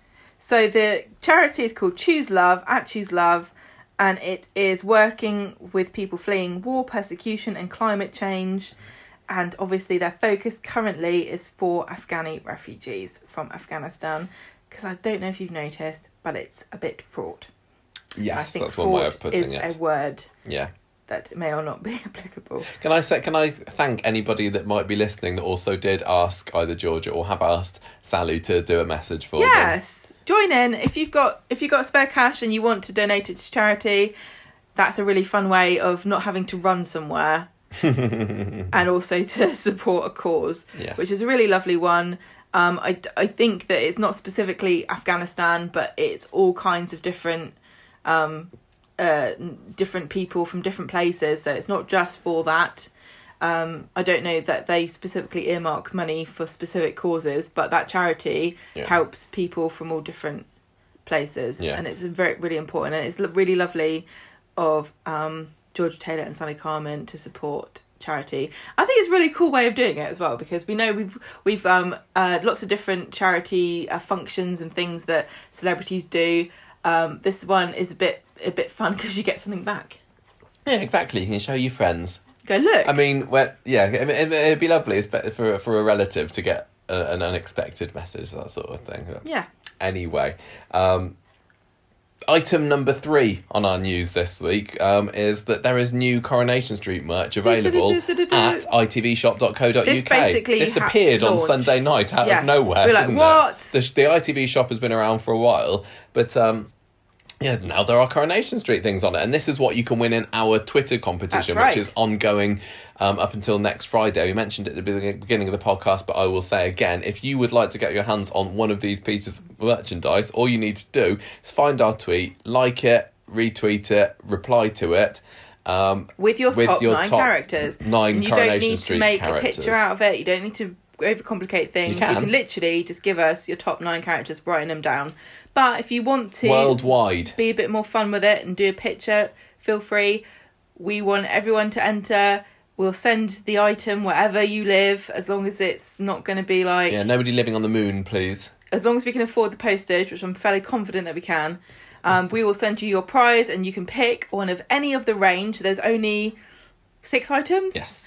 There are two aprons, there are two tea towels, and there are two tote bags. Yeah, I don't want to make this about the competition necessarily, but That's what you can Go win. and enter the competition. So the aprons. So let's just talk about the range. So I, this you- is cool. I, I was really happy cool. to see this. And there are two different. I think there are two different styles. There's the out of there's the in in in the world In stuff, there's in universe merch, which is what I really like. This is my favourite category of merchandise. You can always sucker me in with something from in world. And there's also the I'm a Corrie meta. fan. There's the meta stuff. Yeah. So um, the aprons are fourteen pounds each. There's a Roy's Rolls one, and this is that's basically it's a replica like of the Roy's there. Rolls, yeah, apron. They could have done a Nina one. They would have sold loads. Oh yeah, Nina Skull one. Um, and a Bet Gilroy one, which is a leopard print with a quote.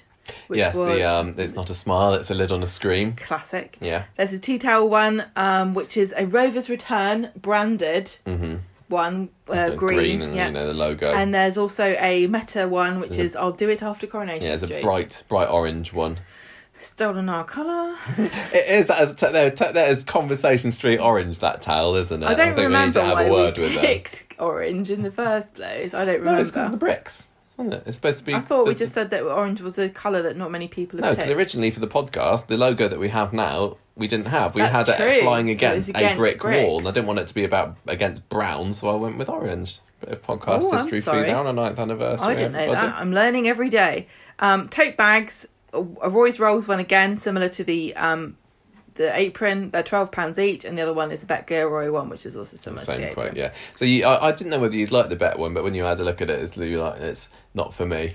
I it's only because it is an an out of world. If it was like literally just Bet Gilroy with like a leopard print and it had like her initials or something, Yeah. I'd be like, I want two in case one of them gets broken. but Speaking of that orange on the tea towel, I watched an interesting YouTube video a couple of weeks ago about copywriting colours, and it was an American Oh, video. yeah. As you, you know about you, if Yeah. two companies that are selling the same thing use the same It's the shade of colour, you're not allowed to do that. yeah, it's not the colour necessarily; it's the colour in the context. Yeah, of- so like yeah, the, one of the examples in the video is about the shade of teal or whatever it is that Tiffany uses, and if another jewelry yeah. company came and used that exact blue. shade of, of it, then they'd get in trouble for it. So um, yeah, you, you, you're lucky that we're not coming after you with our lawyers. But I mean, our solicitor, as we said, is already pretty busy useless. with our house stuff at the moment. yes, because I want to say about that colour, Tiffany colour. Yeah. The, the that is a very very similar colour to Fortnum and Mason's kind of duck egg bluey teal, It is actually, and they're both it? Yeah. quite posh.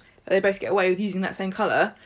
And things. also, here's another interesting fact about posh things and orange. we'll get back to Corrie News in a During the war, apparently, um, Hermes, the very famous um, high-end bag maker that started off as an equestrian, um, you know, leather leather maker Mm. who sells their Birkins for like hundred grand each. The reason why they have orange boxes is because there was a shortage of almost every other colour during the war. Oh, right, interesting. And here's another fact I'm, I'm about wearing shortages. orange boxes today. Gross.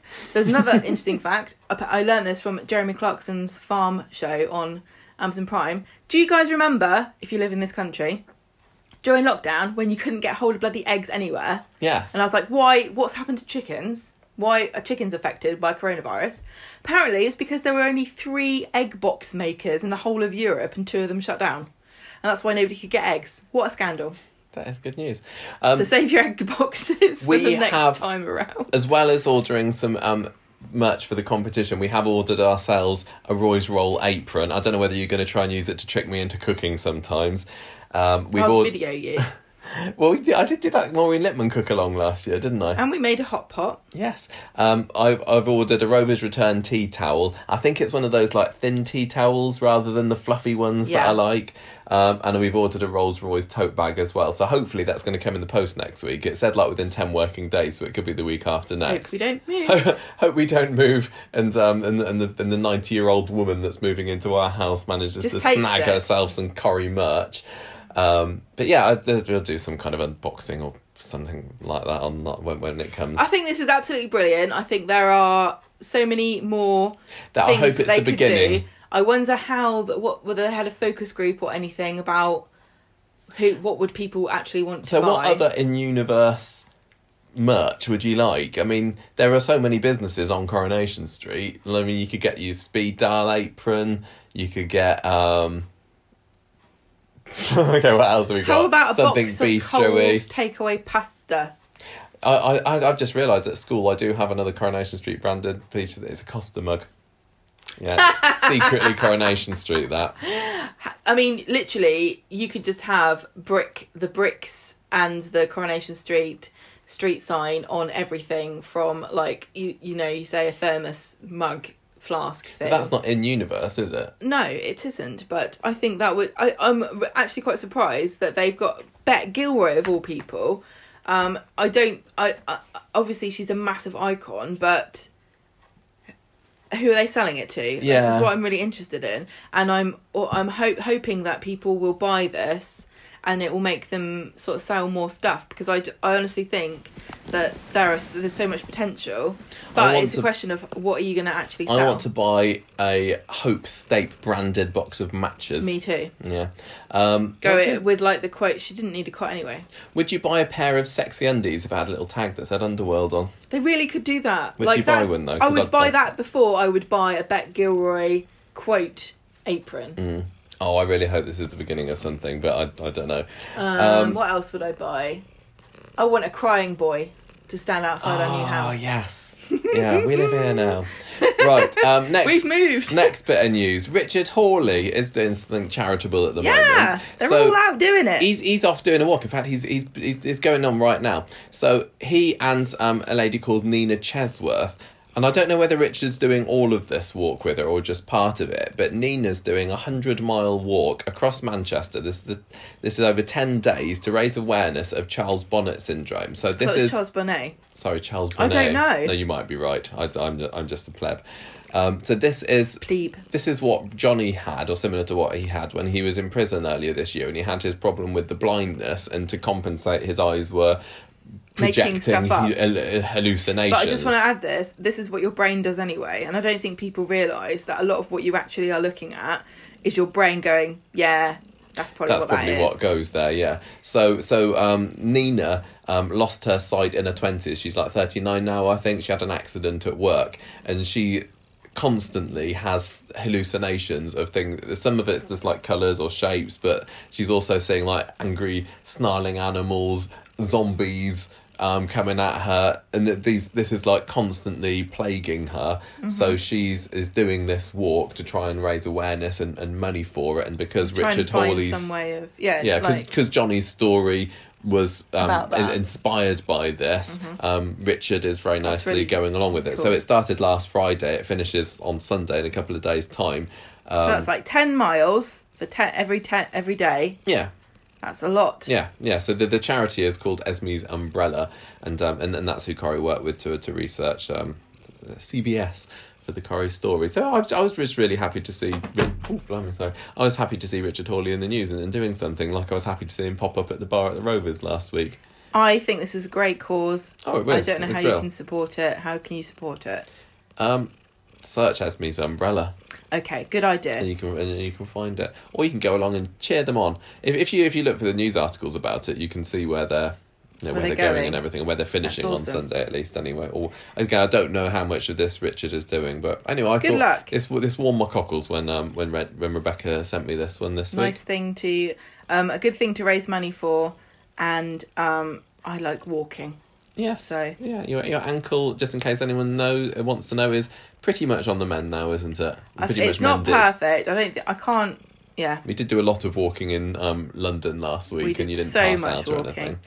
Finally, if you like things with ex Coronation Street cast members in, then you may want to watch Everybody's Talking About Jamie, which is a film coming to Amazon Prime Video um, in the autumn, I think. Based on the musical of the same name. Yes. So um, Sarah Lancashire and Shobna Gulati are going to be in this. So Sarah Lancashire who played Raquel and Shobna who played Sunita. So I, I I really don't know very much about this at all, but I heard a lot about it when it was on. I can't remember whether any ex Coronation Street cast.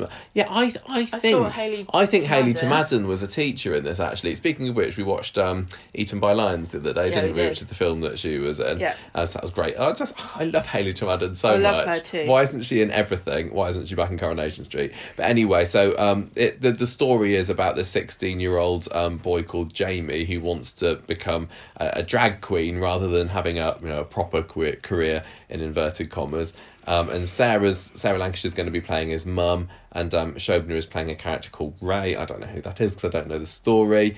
But um, yeah, this was inspired by a real life story um, about somebody called Jamie New, who was um, the subject of a TV documentary in 2011. I hear it's very, very good. It's got rave reviews and everything. Even like when we go to Lon- when we were in London last week, you saw posters for everybody's talking about Jamie. Um, Corrie Amazon fans Prime. may want to look out for it if you know and like the story, maybe we'll even check it out ourselves because everybody's talking about it that's it for news this week. I think. Um, if there is, if that, if I'm missing anything um, huge, blame Rebecca. But I'm sure that she has done God damn. fantastic job. No, honestly, I'm so so so grateful that she's um jumped in and volunteered Stop to do looking at this. Twitter then. I, I, I, I will do, do my best, honestly, I promise. I I didn't know very much coming into this week's Coronation Street, um, Yes. so I, w- I was pleased with how it's It's going. like being a conscious, conscientious objector, but popping off a few machine guns at people just, you know, because you're bored. Yeah, yeah. Right, let's get on with our feedback. Okay, feedback. We got quite a lot of feedback this week. This is good. This is good. Um, average score for last week's Coronation Street, according to the fine folks of our Facebook group, was three point four five out of five. So they thought it was okay. Judith, for example, gave it three and a half bags of rubbish that would make good cousin it costumes for Halloween out of five, whereas Max gave it three napkins containing disappointing offers out of five. Richard was my pick of the week this week. He gave it four tasty, fishy kind of fish burgers out of five. Thank you very, very much to everybody who voted. And I did have to pause the podcast recording for 10 minutes there because we just got to record the feedback section and I realised that I hadn't collated my results for that. Shocking and shoddy work. What am I, some kind of solicitor? Time to read out what feedback people are giving. Philip says, Hi guys, Hi, how are you doing? I'm alright. How are you? I'm okay. I'm okay. Philip is from Montreal in Quebec in Canada, and he says, I just want to say I enjoy your podcast. Lovely. And he catches it whenever he can. He says, I found out about it through the Corrie blog. I have to say, it's very enjoyable. I have been watching Corrie with my family for a long time, around the time of Doug Murray. Gosh, that is a long time ago. It is like a Canadian institution. Oh, we know.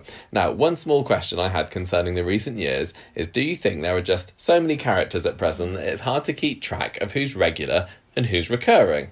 There have been quite a few new faces this year, and they all seem to who seem to be regulars, going by articles and Twitter. You have Ronnie, Curtis, Danny, Phil, Fergus, Laura. You've got previous characters who've returned, like Debbie, Natasha, Sharon. You also have a stable of frequent characters like Elaine, Carol, um, which was Sean's homeless friend, um, Tommy O, Danielle, which was um, it was the person that Curtis was hanging around. Oh yeah. Um, so, and then he says these are people that are somewhat attached to regular characters who come and go when the storyline dictates. There's also Frida, who is back with Gemma and Chesney, and people are wanting Spider to return too. It just seems like they bring in these new characters to test the waters, and then some of them end up coming back and stagnate for a while, like Moira. Moira stagnating, how you? Who came on as a short term role. People liked her, and she started to get a friendship with Liz and a backstory, and then she left with Jim Moir, Colin, then returned and only appeared very infrequently, only to disappear around the beginning of COVID. But then that was almost that was most likely due to her allegiance to the Archers. Also, you had Alina, who ended up her first stint saying goodbye to Seb. He soon falls for Emma. Alina returns, find that Seb has moved on. Seb is torn between Alina and Emma, and then it turns out that the girls' friendship remains, and Seb moves on to Nina, and Alina becomes Tyrone's fancy piece. And what's Debbie done since De- Ray was arrested? At least we got an answer to that this Bullard week. Pollock. Um, so I don't know. Do you? Uh, so do you distinguish very much between who's a main and who's a regular and who's a recurring or anything like that, Gemma? This really interested me because I really made me realise I don't. I, I have regulars in my head who are just always there, and then I and then I don't know. Whenever a character comes in, sometimes you kind of get the feeling like, oh, They're just here they're, for they're just reason. they're just here for this story. We're not going to see much of them, But and sometimes they stay. Yeah, but then sometimes I'll watch them like like I did with Abi the first time and say, "Gosh, I hope that they bring her back." Because Yeah. in my mind, I always sort of picture this character's in this story that will be on for like three months or whatever, and then you know that they've got this contract that's a limited contract for a period of time, and then you think, well, I hope that they the writers go that was popular. Let's see if they're available and what we can do for a story and bring them back. That's almost always how it goes. Yeah. You'll get a character who's in it for a short amount of time and they go away and w- and then they might come back if there was a positive reaction.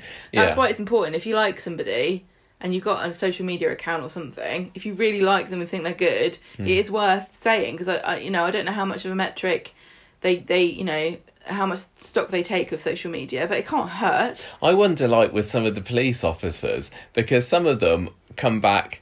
And you I see- know. uh, It's like, weird, isn't it? w- the moment, we've got Abney working this case, and we saw her Where's McKinnon? last year. We haven't seen McKinnon for a little while, but she McKinnon's had like maybe three stints, maybe hasn't Yeah, she? but it's also not just down to, oh, you know, oh well, that character didn't come back. It must be because they weren't popular. Hmm. Sometimes it's literally the actor is not available. Yeah, You yeah. don't just sit round like in a in a stasis chamber waiting for Coronation Street to mm. phone them back up again. I mean, sometimes you get characters that are regular characters that they still don't ever seem to know what to do with, and No. it's almost just like they're waiting for the contract to run out. I don't know what Yeah. I don't know what That's the of what status. happened with Freddie. Yeah.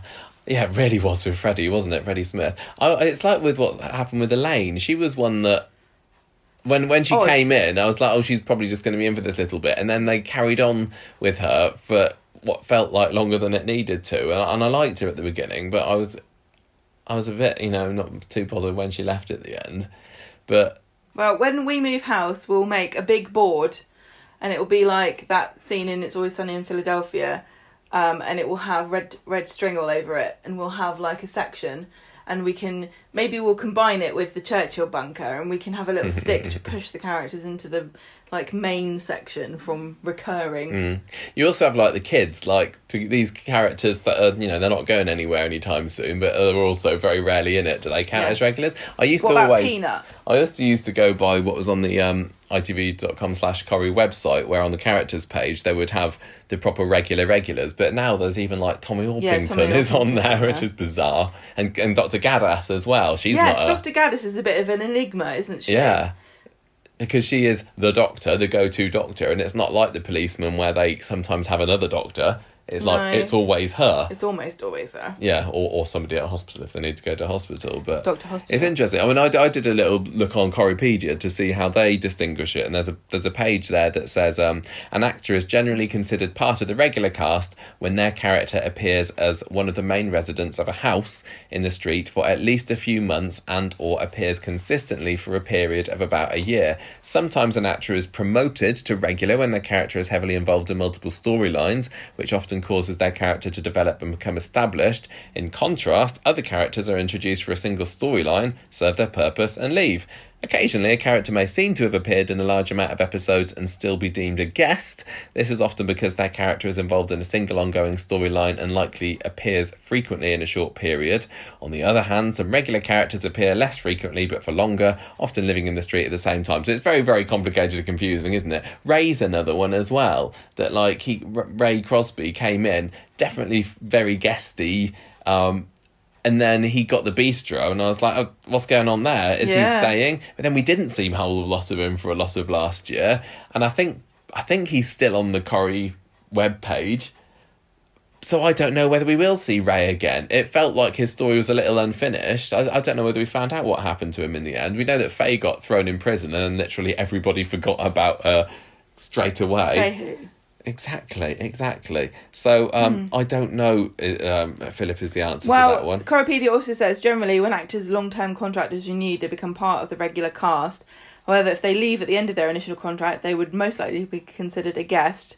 This is an issue with older actor contracts since it's harder to find details of them from the past, whilst for more recent characters, it's easier. And I think I probably agree with this. The the contracts are the key, but they are often, you know, probably rightfully so, private Absolutely, yeah. and often you know you'll hear so and so's uh you only hear about it when it's somebody that you already knew was in it is getting their contract renewed for another year or something Mm. that's a pretty sort of easy way of working out whether somebody is a regular Yeah, I mean, you, you sometimes get the odd surprise. Like Sue Devaney earlier this year, you found that there was, I don't know, March time, it's like she's got her contract renewed. And that was like a nice surprise because Yeah. she very much could have been dropped after that um, 60th anniversary story. not that we wanted that to happen No, no, no, absolutely not. No. but yeah she's definitely one where you think well this is the character brought in for Mm. a story The other thing that we had recently as well was do you remember towards the end of the year they had the five most recent actors employed as regulars on Coronation True. Street sitting alongside the longest term ones. Yeah. So that had like Adam Hussain on, even though that's not a new character, it's a new actor.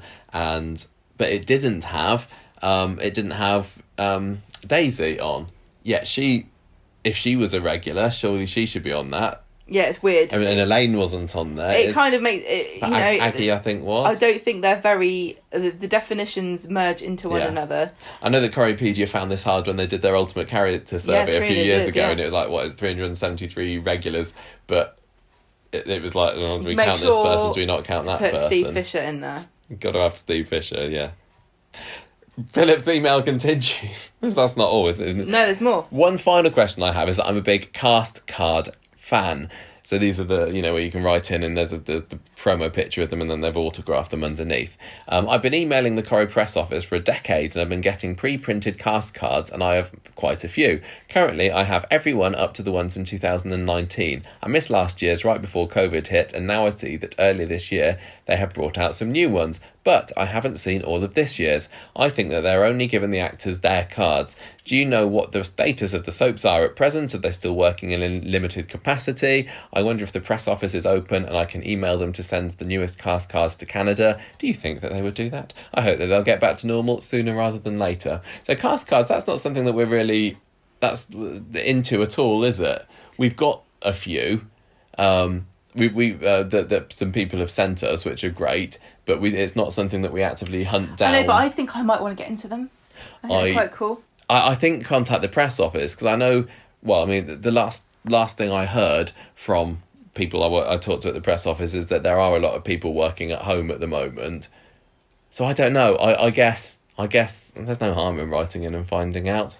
Maybe let people know if you if you manage to get hold of some because yeah, there's definitely some new new official photos going uh, out there. I wouldn't know. The best pl- people to ask are the Corrie Press Office, but it's worth reading this email out just so that everyone can know if you do want to um, get them, that's how you get them. Yes. And you can email the press office um, quite easily. I don't know how you do that. Email. And I think they're free as well, aren't they? Because there's a load of cast cards going on eBay at the moment, and some of them are from current characters, so you shouldn't have to be paying for them. Yeah, I don't. I honestly, we've never sent off for one. No. That would be quite a fun thing to do. Yes. Interestingly, they they um, operate in a very similar way, and I know that some people won't like me to say this Mm. to the royal family, where you can write to the Queen or to Kate and Wills or to Camilla and Charles and say happy birthday or thinking of you, and they'll send you back a card, just like the Corrie Press Office. Just like when, when Vera got that card from Yeah. the Queen when she announced that Josh Shackleton had died. And Thank you so much for sending me your card. we must move on. We have other feedback. Gemma, would Okay. you like to read this one from George? George says, I don't know about you two, but there was an awful lot of pollocks being said on the cobbles this week, thanks to Debbie using a cheap supplier who claimed to have given her a good deal on cod, but produced her a load of pollocks. I knew exactly what those writers were thinking, and how could they have got the residents to say swear words without breaching the watershed? Honestly, this is not the school playground. also, what was up with Miss, Little Miss Slapper, or should I say, Little Miss Gold Digger? Daisy seems to be after Daniel's fortunes, which feels like a storyline that happened off screen, as I feel like we have no idea about this house until I got the phone call last week. That reminds me, Denise Os- sorry, Denise Black didn't know about this, did she? Because No. on YouTube this week we put up the character profile of Denise Osborne, and I um tagged Denise Black, the actress who plays it, in it, and then she replied back saying, "Have I been killed off?" And I was like, Yeah. I, "No, No, I don't think so. right. You're just being really generous at the moment." So she Yeah. was quite relieved to hear that there's still a potential for her to return to Corrie. George says, finally, what's Tyrone done? Proposing to someone who's clearly blind drunk, or was it a proposal? I couldn't tell. If the look on his face was happy or stunned, although clearly Alina thinks she's accepted a marriage proposal, though will she remember when she's cleared her hangover? She certainly did, and I think Tyrone wished that she hadn't. Maybe she didn't remember, and then she went on on her Pinterest. She's like, "Oh look, I've got a whole a whole board here just for wedding ideas 2022. Oh, ah, it looks so beautiful in this dress." Thank you very much, George, for your email, and thank you also to Fangirl Overload One Two Three, who we she she says my feedback seems to be getting more infrequent recently. It's true, but it's okay. She says I always seem to be busy on Friday evenings. Tell us about it. We Yeah, know. We know. too. Although we, last Friday we did have that nice meal, didn't we, with uh, with Rachel and that. So this week, uh, she says, was really good until the last part of today. Tyrone is the only person in the world who could accidentally get engaged. Although So gormless. when I when we when that happened on Friday, I said that reminded me of the time that Curly accidentally got engaged to uh, Yeah. Kimberly. Yeah. Where he says, "Oh, you know, I want to make an honest woman." But I can't remember. I can't remember how it happened. He he was talking to Kimberly's parents, Got carried away a little bit. got carried away and they assumed that he is engaged to her. But anyway, it was different. Um, also, I think that everyone has been way too easy on hope. I'm sorry, but the moment your primary school age child goes, "Ooh, fire! Let's start burning everything down," that's when you say, "Okay, this kid needs help." That Birmingham school has a lot to answer for. Also, when did getting back from the police? Uh, so when getting back, why when getting back from the police station did they get her sweets? Also, did anyone tell Debbie Leanne burnt her last restaurant down before the sale? The amount of arsonists on this street is increasing at a worrying rate. And how did that fisherman think he could get away with making pollock look like cod? Well, as, as Gemma has explained, they're apparently almost I indistinguishable. Think, I honestly, I've only googled it. The fish look different, but I don't know that the meat does.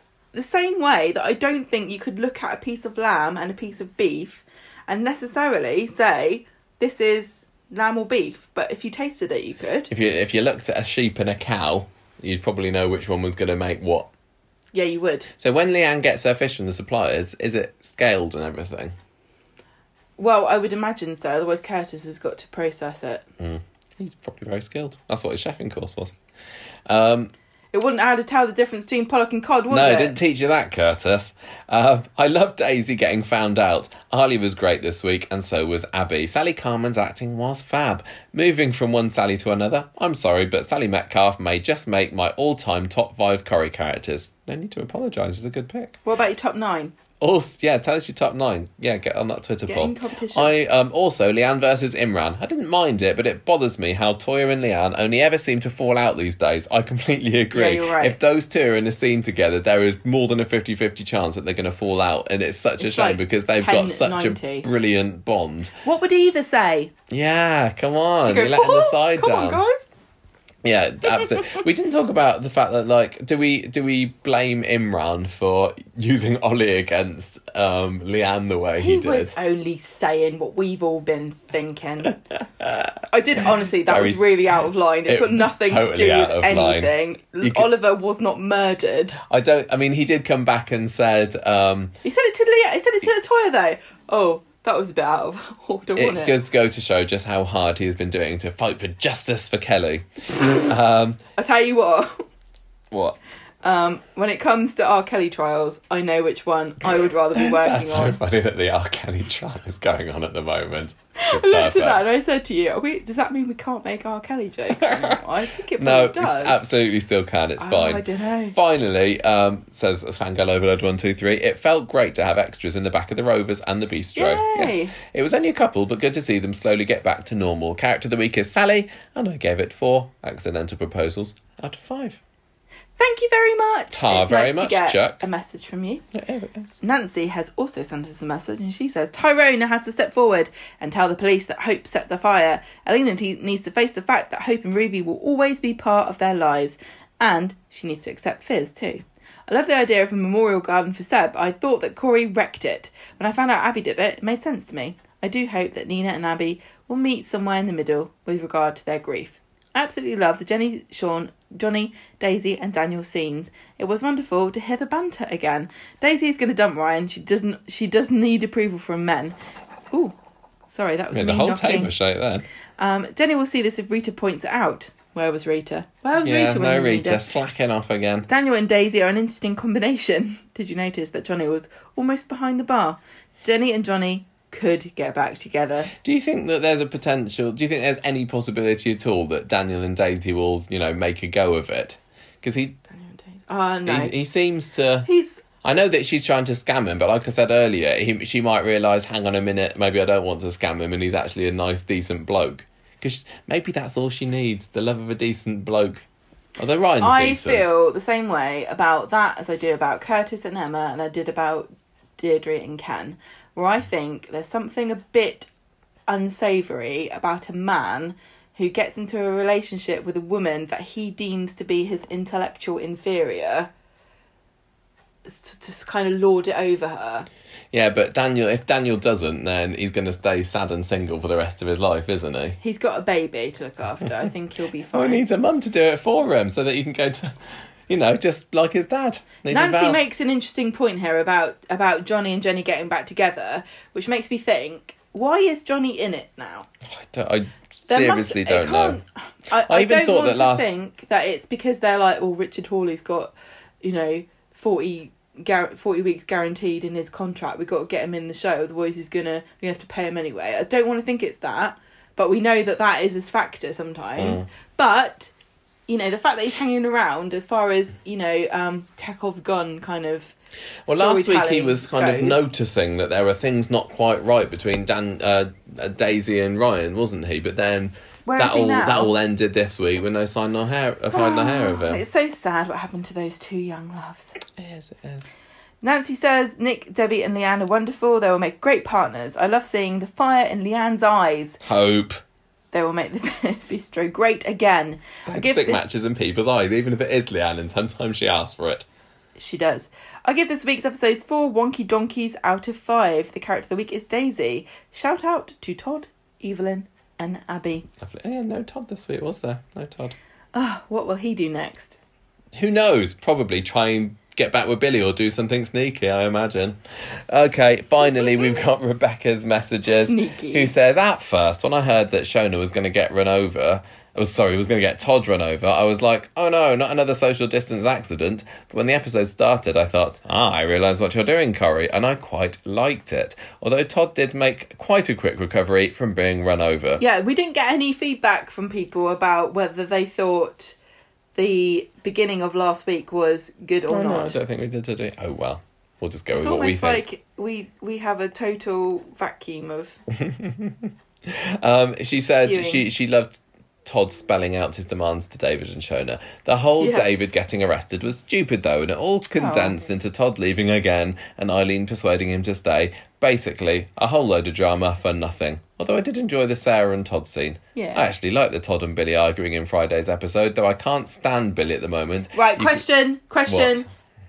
Conversation Street listeners, Mm. Billy, yay or nay? Please tell me. I don't I think we any. know. Does anybody like him? I, I, well, I don't want to hear from you if you hate him. That's default position. Do you still like Billy? There are some there are some big Tell Dan me. Brocklebank All right, fans then out tell- there that I No, think have got that's not what Yeah, I I know, asked. but probably Daniel Brocklebank is a separate person to Billy. We think he is precious and beautiful, and he has had a very Lovely remember, beard. Had a very tough time over lockdown because he had to isolate by himself. He was very public with that. So, and you know, talking about how difficult it was. Leave Daniel Brocklebank alone. But when it comes to Billy, should we kick him that into the crypt and leave him there? That's what I want to know. Yes. Um, I'm lost now. Sorry, Um, so am I. Mary made me laugh a lot as well, and it was good not to have Paul sticking his nose in, although I'm half expecting in the next few weeks for him to invite himself into conversations with Billy. Poor Fiz taking the fall for hope. I knew she was going to do that. I did let out a little cheer though when Alina said that they were done. Although, like Michael said, I don't think they're quite finished yet, and I bet time manages to worm his way back to Alina. Well, he certainly did that. Um, I did feel sorry for Fiz when she said. Tyrone wormed his way back in this in a very similar way to the dance move the worm, in that you kind of awkwardly inch your way across the dance floor with everybody looking at you, going, "What are you doing, you literal psychopath? This is not cool or or funny. Um, You're only embarrassing yourself, Tyrone." I felt sorry for Fiz when she said she was scared of Hope. Rachel's cameo was a little random. Yeah, even more so when if she was going to be been needed, the story did carry on this week, and that was gone. Very, very, very odd. Okay, well, listen. I'm not going to criticise Coronation Street for employing somebody um, during during a difficult period for actors. Speaking of guest and recurring cast and everything like bring we just Henry. were. Bring yeah, back come on, why don't Bring bring back If you can bring back Rachel, back? Yeah. There are others. We've got Mm. we've got a list. Yes, we do. Please Um, write into conversation street at gmail. Alina com. Dobbing Fizzin, I wasn't happy with, but at least she knows now it was Hope. Tyrone could tell the police that it was Hope, but then that would get him into more trouble with Alina, as Oh. she she'll assume that he's doing it to protect Fiz. You must sleep on yourself. That's what happened. Glad to see Asha back, and also glad to see her feelings for Nina return. I still maintain after the court case they'll reunite, although depending on how long it takes, Nina's feelings over Seb dying to settle. Glad that Abi finally confessed to destroying the garden, but I'm also glad that she wants to work on it. And that they compromised on getting rid of the portrait of Seb in the garden. It reminded me of that giant picture of Cal that Geoff got for number six. Yes. Yeah, that's true. Big smiling dead son. It's exactly the same. Iconic. Um, I predicted That's that- probably how God feels about pictures of Jesus. yeah, I predicted that Daisy would be interested in Daniel in the yearly predictions. Did you? That's pretty good. So even though I want Daniel to run a mile from Daisy, I'm quite happy to have predicted something correctly. You're right though. It's the it's the burden of being Cassandra. You're right though. He is Ken's son, so he would be flattered by the attention, and also they could bond over being abandoned as a child. Although Daisy's wasn't really abandonment. If you get more of Daisy's past and background, I'll be happy, as I'm sure she has deep-rooted issues that affect her behaviour. Also, good to see Johnny back. Though, like Michael said, I'm still unsure if they're phasing him out slowly. And as for hmm. Ryan, well, just oh, go back sad. to Alina, as Daisy isn't interested in you anymore. Though, like you said, I don't think Daniel will be the last guy Daisy will be interested in. Finally, really curious as to what Debbie will do with the bistro, and having a 50 50 partnership with Nick and Leanne would be good for all three characters. And I think I like this Leanne, as she isn't moping and crying, but she isn't screaming and rowing all the time either. She's found a good middle. Character of the week is Todd, and I give it three and a half things that Todd isn't interested in Shona for out of five. One is her body, smiling face with open mouth. No, mouth. that is an emoji. One is her body, Oh, smiling yes. face with open mouth and smiling eyes. Sometimes I just copy the tweets and that happens. and it turns Thank it you, into Rebecca, the description of an emoji. And emojis. Thank you so much. oh, we do have one little last one here from Richard here. I will read it to you. He says, Happy ninth podcast anniversary, firstly. Thank you. I think it is quite apt that a stellar week of the show coincides with the podcast anniversary. I was I was glad of that. I it's, Mm-hmm. I like it when the anniversaries come or the big episodes come, and I got some positivity to say. What I really hate is, oh, I love Coronation Street. Oh, I do this podcast. It's my life. Blah, blah, blah. Blah, Coronation Street is rubbish this week. So yeah, thank you, Coronation Street. You did it for me. He says, I thought I would share with you my theory on George's wild past. Oh, yes, George. He was a bit of a wrong un in the past, He wasn't did he? We don't he know. didn't. He alluded to a story, Yes. just like Upcoming Shona story. running over Todd. We did not get to see, Mm. but rather just imagine. I think we will find out about George's past. Well, so let me let's tell you read, what read out Richard's says. version and then we'll see. As a young trainee undertaker, his dad Archie put George in charge of buying coffins. With an eye for a bargain, George decided to import cheaper plastic models from the Far East rather than use the traditional oak ones which had served Shuttleworths well for generations. The plastic design allowed George to import, i.e., smuggle, rare breeds of terrapin into the country, which he sold off into the Weatherfield market. He says, I suspect the truth will be turn out to be much more exciting. Well, I like, I like that idea. Maybe, maybe. Is that where terrapins come from? I don't know. I just think they come from the pet shop, don't they? This Did is like talk- the revelation that I found that I always find surprising that is it Venus flytraps Mm. come from like a very small area of America. Why is that surprising? Because I thought they were, I didn't know All where they over the came from. I thought they were like, I don't know. There's like a magical world that I that exists where everything that's unusual lives. I didn't think they were from America. It just seems weird that Americans like, Oh, oh, no, what they feel these quite Venus Amazonian to me. flytraps?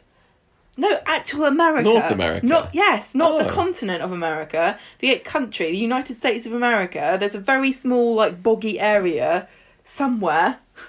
Not in Texas. I don't know where they where they have these oh, carnivorous plants that just grow. interesting. I I thought that was weird. Did we talk? When was it we were talking about Teenage Mutant Hero Turtles? Was that two Did weeks ago? Ninja Turtles? Yeah, some, we we did have a funny little interaction with somebody on uh, on the Facebook group who pointed out that we said Teenage Mutant Hero Turtles when it's actually Teenage Mutant Ninja Turtles. But just in case anybody from outside the UK or maybe just some young UK listeners don't know, it was called Teenage Mutant Hero Turtles over here back in the eighties because ninjas are scary and dangerous, and if you mention them, then people are going to go nunchucking each other in the face. yeah, the, the nun- nunchucks or nunchaku or however you say it. were banned in this country by the BBC because Yes, they and are far Mi- too violent. So when but Michelangelo started Midsummer those, Murders is apparently fine. Michelangelo had to have his nunchucks digitally re- no, it couldn't have been digitally removed in the eighties, could it? It was just very, very heavily censored. It turns out that when I was watching Yes. Turtles when I was a boy, And me, I was a girl, and I still you? watched them. And I liked, I, I wanted to be Donatello. I wanted to be Michelangelo. Yeah. I used to when I used to play. I used to play Ghostbusters and I used to play Turtles in the playground. And when I, when we played Turtles, I was Michelangelo because it's like Michael. and when we played Ghostbusters, I was Winston Zeddemore. That seems. I don't know why. I think I was I- just the look, spare. You, Michelangelo, being the party dude, does not match with you. No, I know. Um, Venus flytrap. You don't know what I was like as an eight-year-old, though. I, I was can wild. really imagine. Venus flytrap are grown in North and South Carolina. Oh, well, there we go. Yes, you're right. But we were saying about oh yeah, they seem very tropical and Yeah. Amazony. No, North Carolina Who'd have thought? Probably Who- some botanists. Bet Tracy knows. probably. That's it for this week's podcast. Kind of our second ninth anniversary podcast of the week. Quite Thank you, everybody. We really appreciate you listening. Thank you so much to our patrons and our regular listeners and everybody that interacts with us on social media too. You guys make this worth doing. But Please yeah, um, enter our competition oh, because yeah. we want as many people as possible to enter. Don't make it too complicated for yourself. Just think. You don't even have to give your nine favourite characters. Just put nine characters. If you names. retreat, re, retreat, retweet, like, and follow us, you can win your choice of Corrie merch. you can get an apron, a towel, or a bag. Awesome. You can. Um, I was going to say I wanted to say thank you to all the people that have done other likey bits. We've we've had lots of buzzings on our Twitter this week, haven't we? Yeah, we've, had a really good week on Twitter. We have, and then um, we we we've gained quite a lot of new followers as well. I I think, which is uh, which has been lovely. So thank you everybody who has spread the word about Conversation Street, and, and sometimes not even meaning to, because sometimes all you need to do is like something or reply something or whatever, and then it pops up on other people's feeds by some kind of algorithm. I don't It's know. I don't magic understand it. and witchcraft, Yeah. and we should be burned at the stake. No. I think I will stay here. Thank you. Typical male response. Tell you what, we didn't being accused of We- witchcraft. although I, I was on to say thank you to everybody that did this, but we still didn't get any new iTunes reviews this week, as far as I know. And we did specifically ask for that last if I week had of the the choice podcast. of never getting another review or getting one star reviews and some five stars, I'd rather have never any more ever again. Yeah, but nobody. I'm not asking people to give hurts us one star feelings. reviews. There must be some people here that are thinking. Are you here? There must be some people listening that are thinking, "Yeah, I really must get around to that." If you're thinking that, Yeah, now we're is the talking time. to you. Specifically you. We But then, look, people to I've shower us in praise and stars. I listen to so many podcasts I've never reviewed one. Oh no, no, I mean me neither. We don't really need it. It just boosts our ego. Right, I think we're done. I don't think we need ego boosting this week. think we I think done. we're pretty satisfied with having done this for nine years and having people listen and enjoy. And even if you don't agree with everything we say, we really like you to write in and let us know because that's fun and it's everybody has a different perspective and that's what makes Coronation Street and Coronation Street watching so much fun. Exactly. I just want to finish off by saying again, well done to Janice, who was our competition winner. Don't forget to get in touch with us and get your fabulous prize. And also, big, big thank you to the lovely and very talented um, Sally Carman for coming on to the podcast. Yeah, to, to do a very good prize announcing job. If, if this whole acting gig falls through, then you can be a prize stroker on a, on a game show or something. I don't know. Prize stroker. we didn't even send her the prize to stroke because it's, it's conceptual. we could send her a t shirt. Yeah, definitely wear Love that. her, wouldn't she? Thank you, everybody, for listening, and we'll see you next week. Ta-ra! The music for this episode came from podcastthemes.com.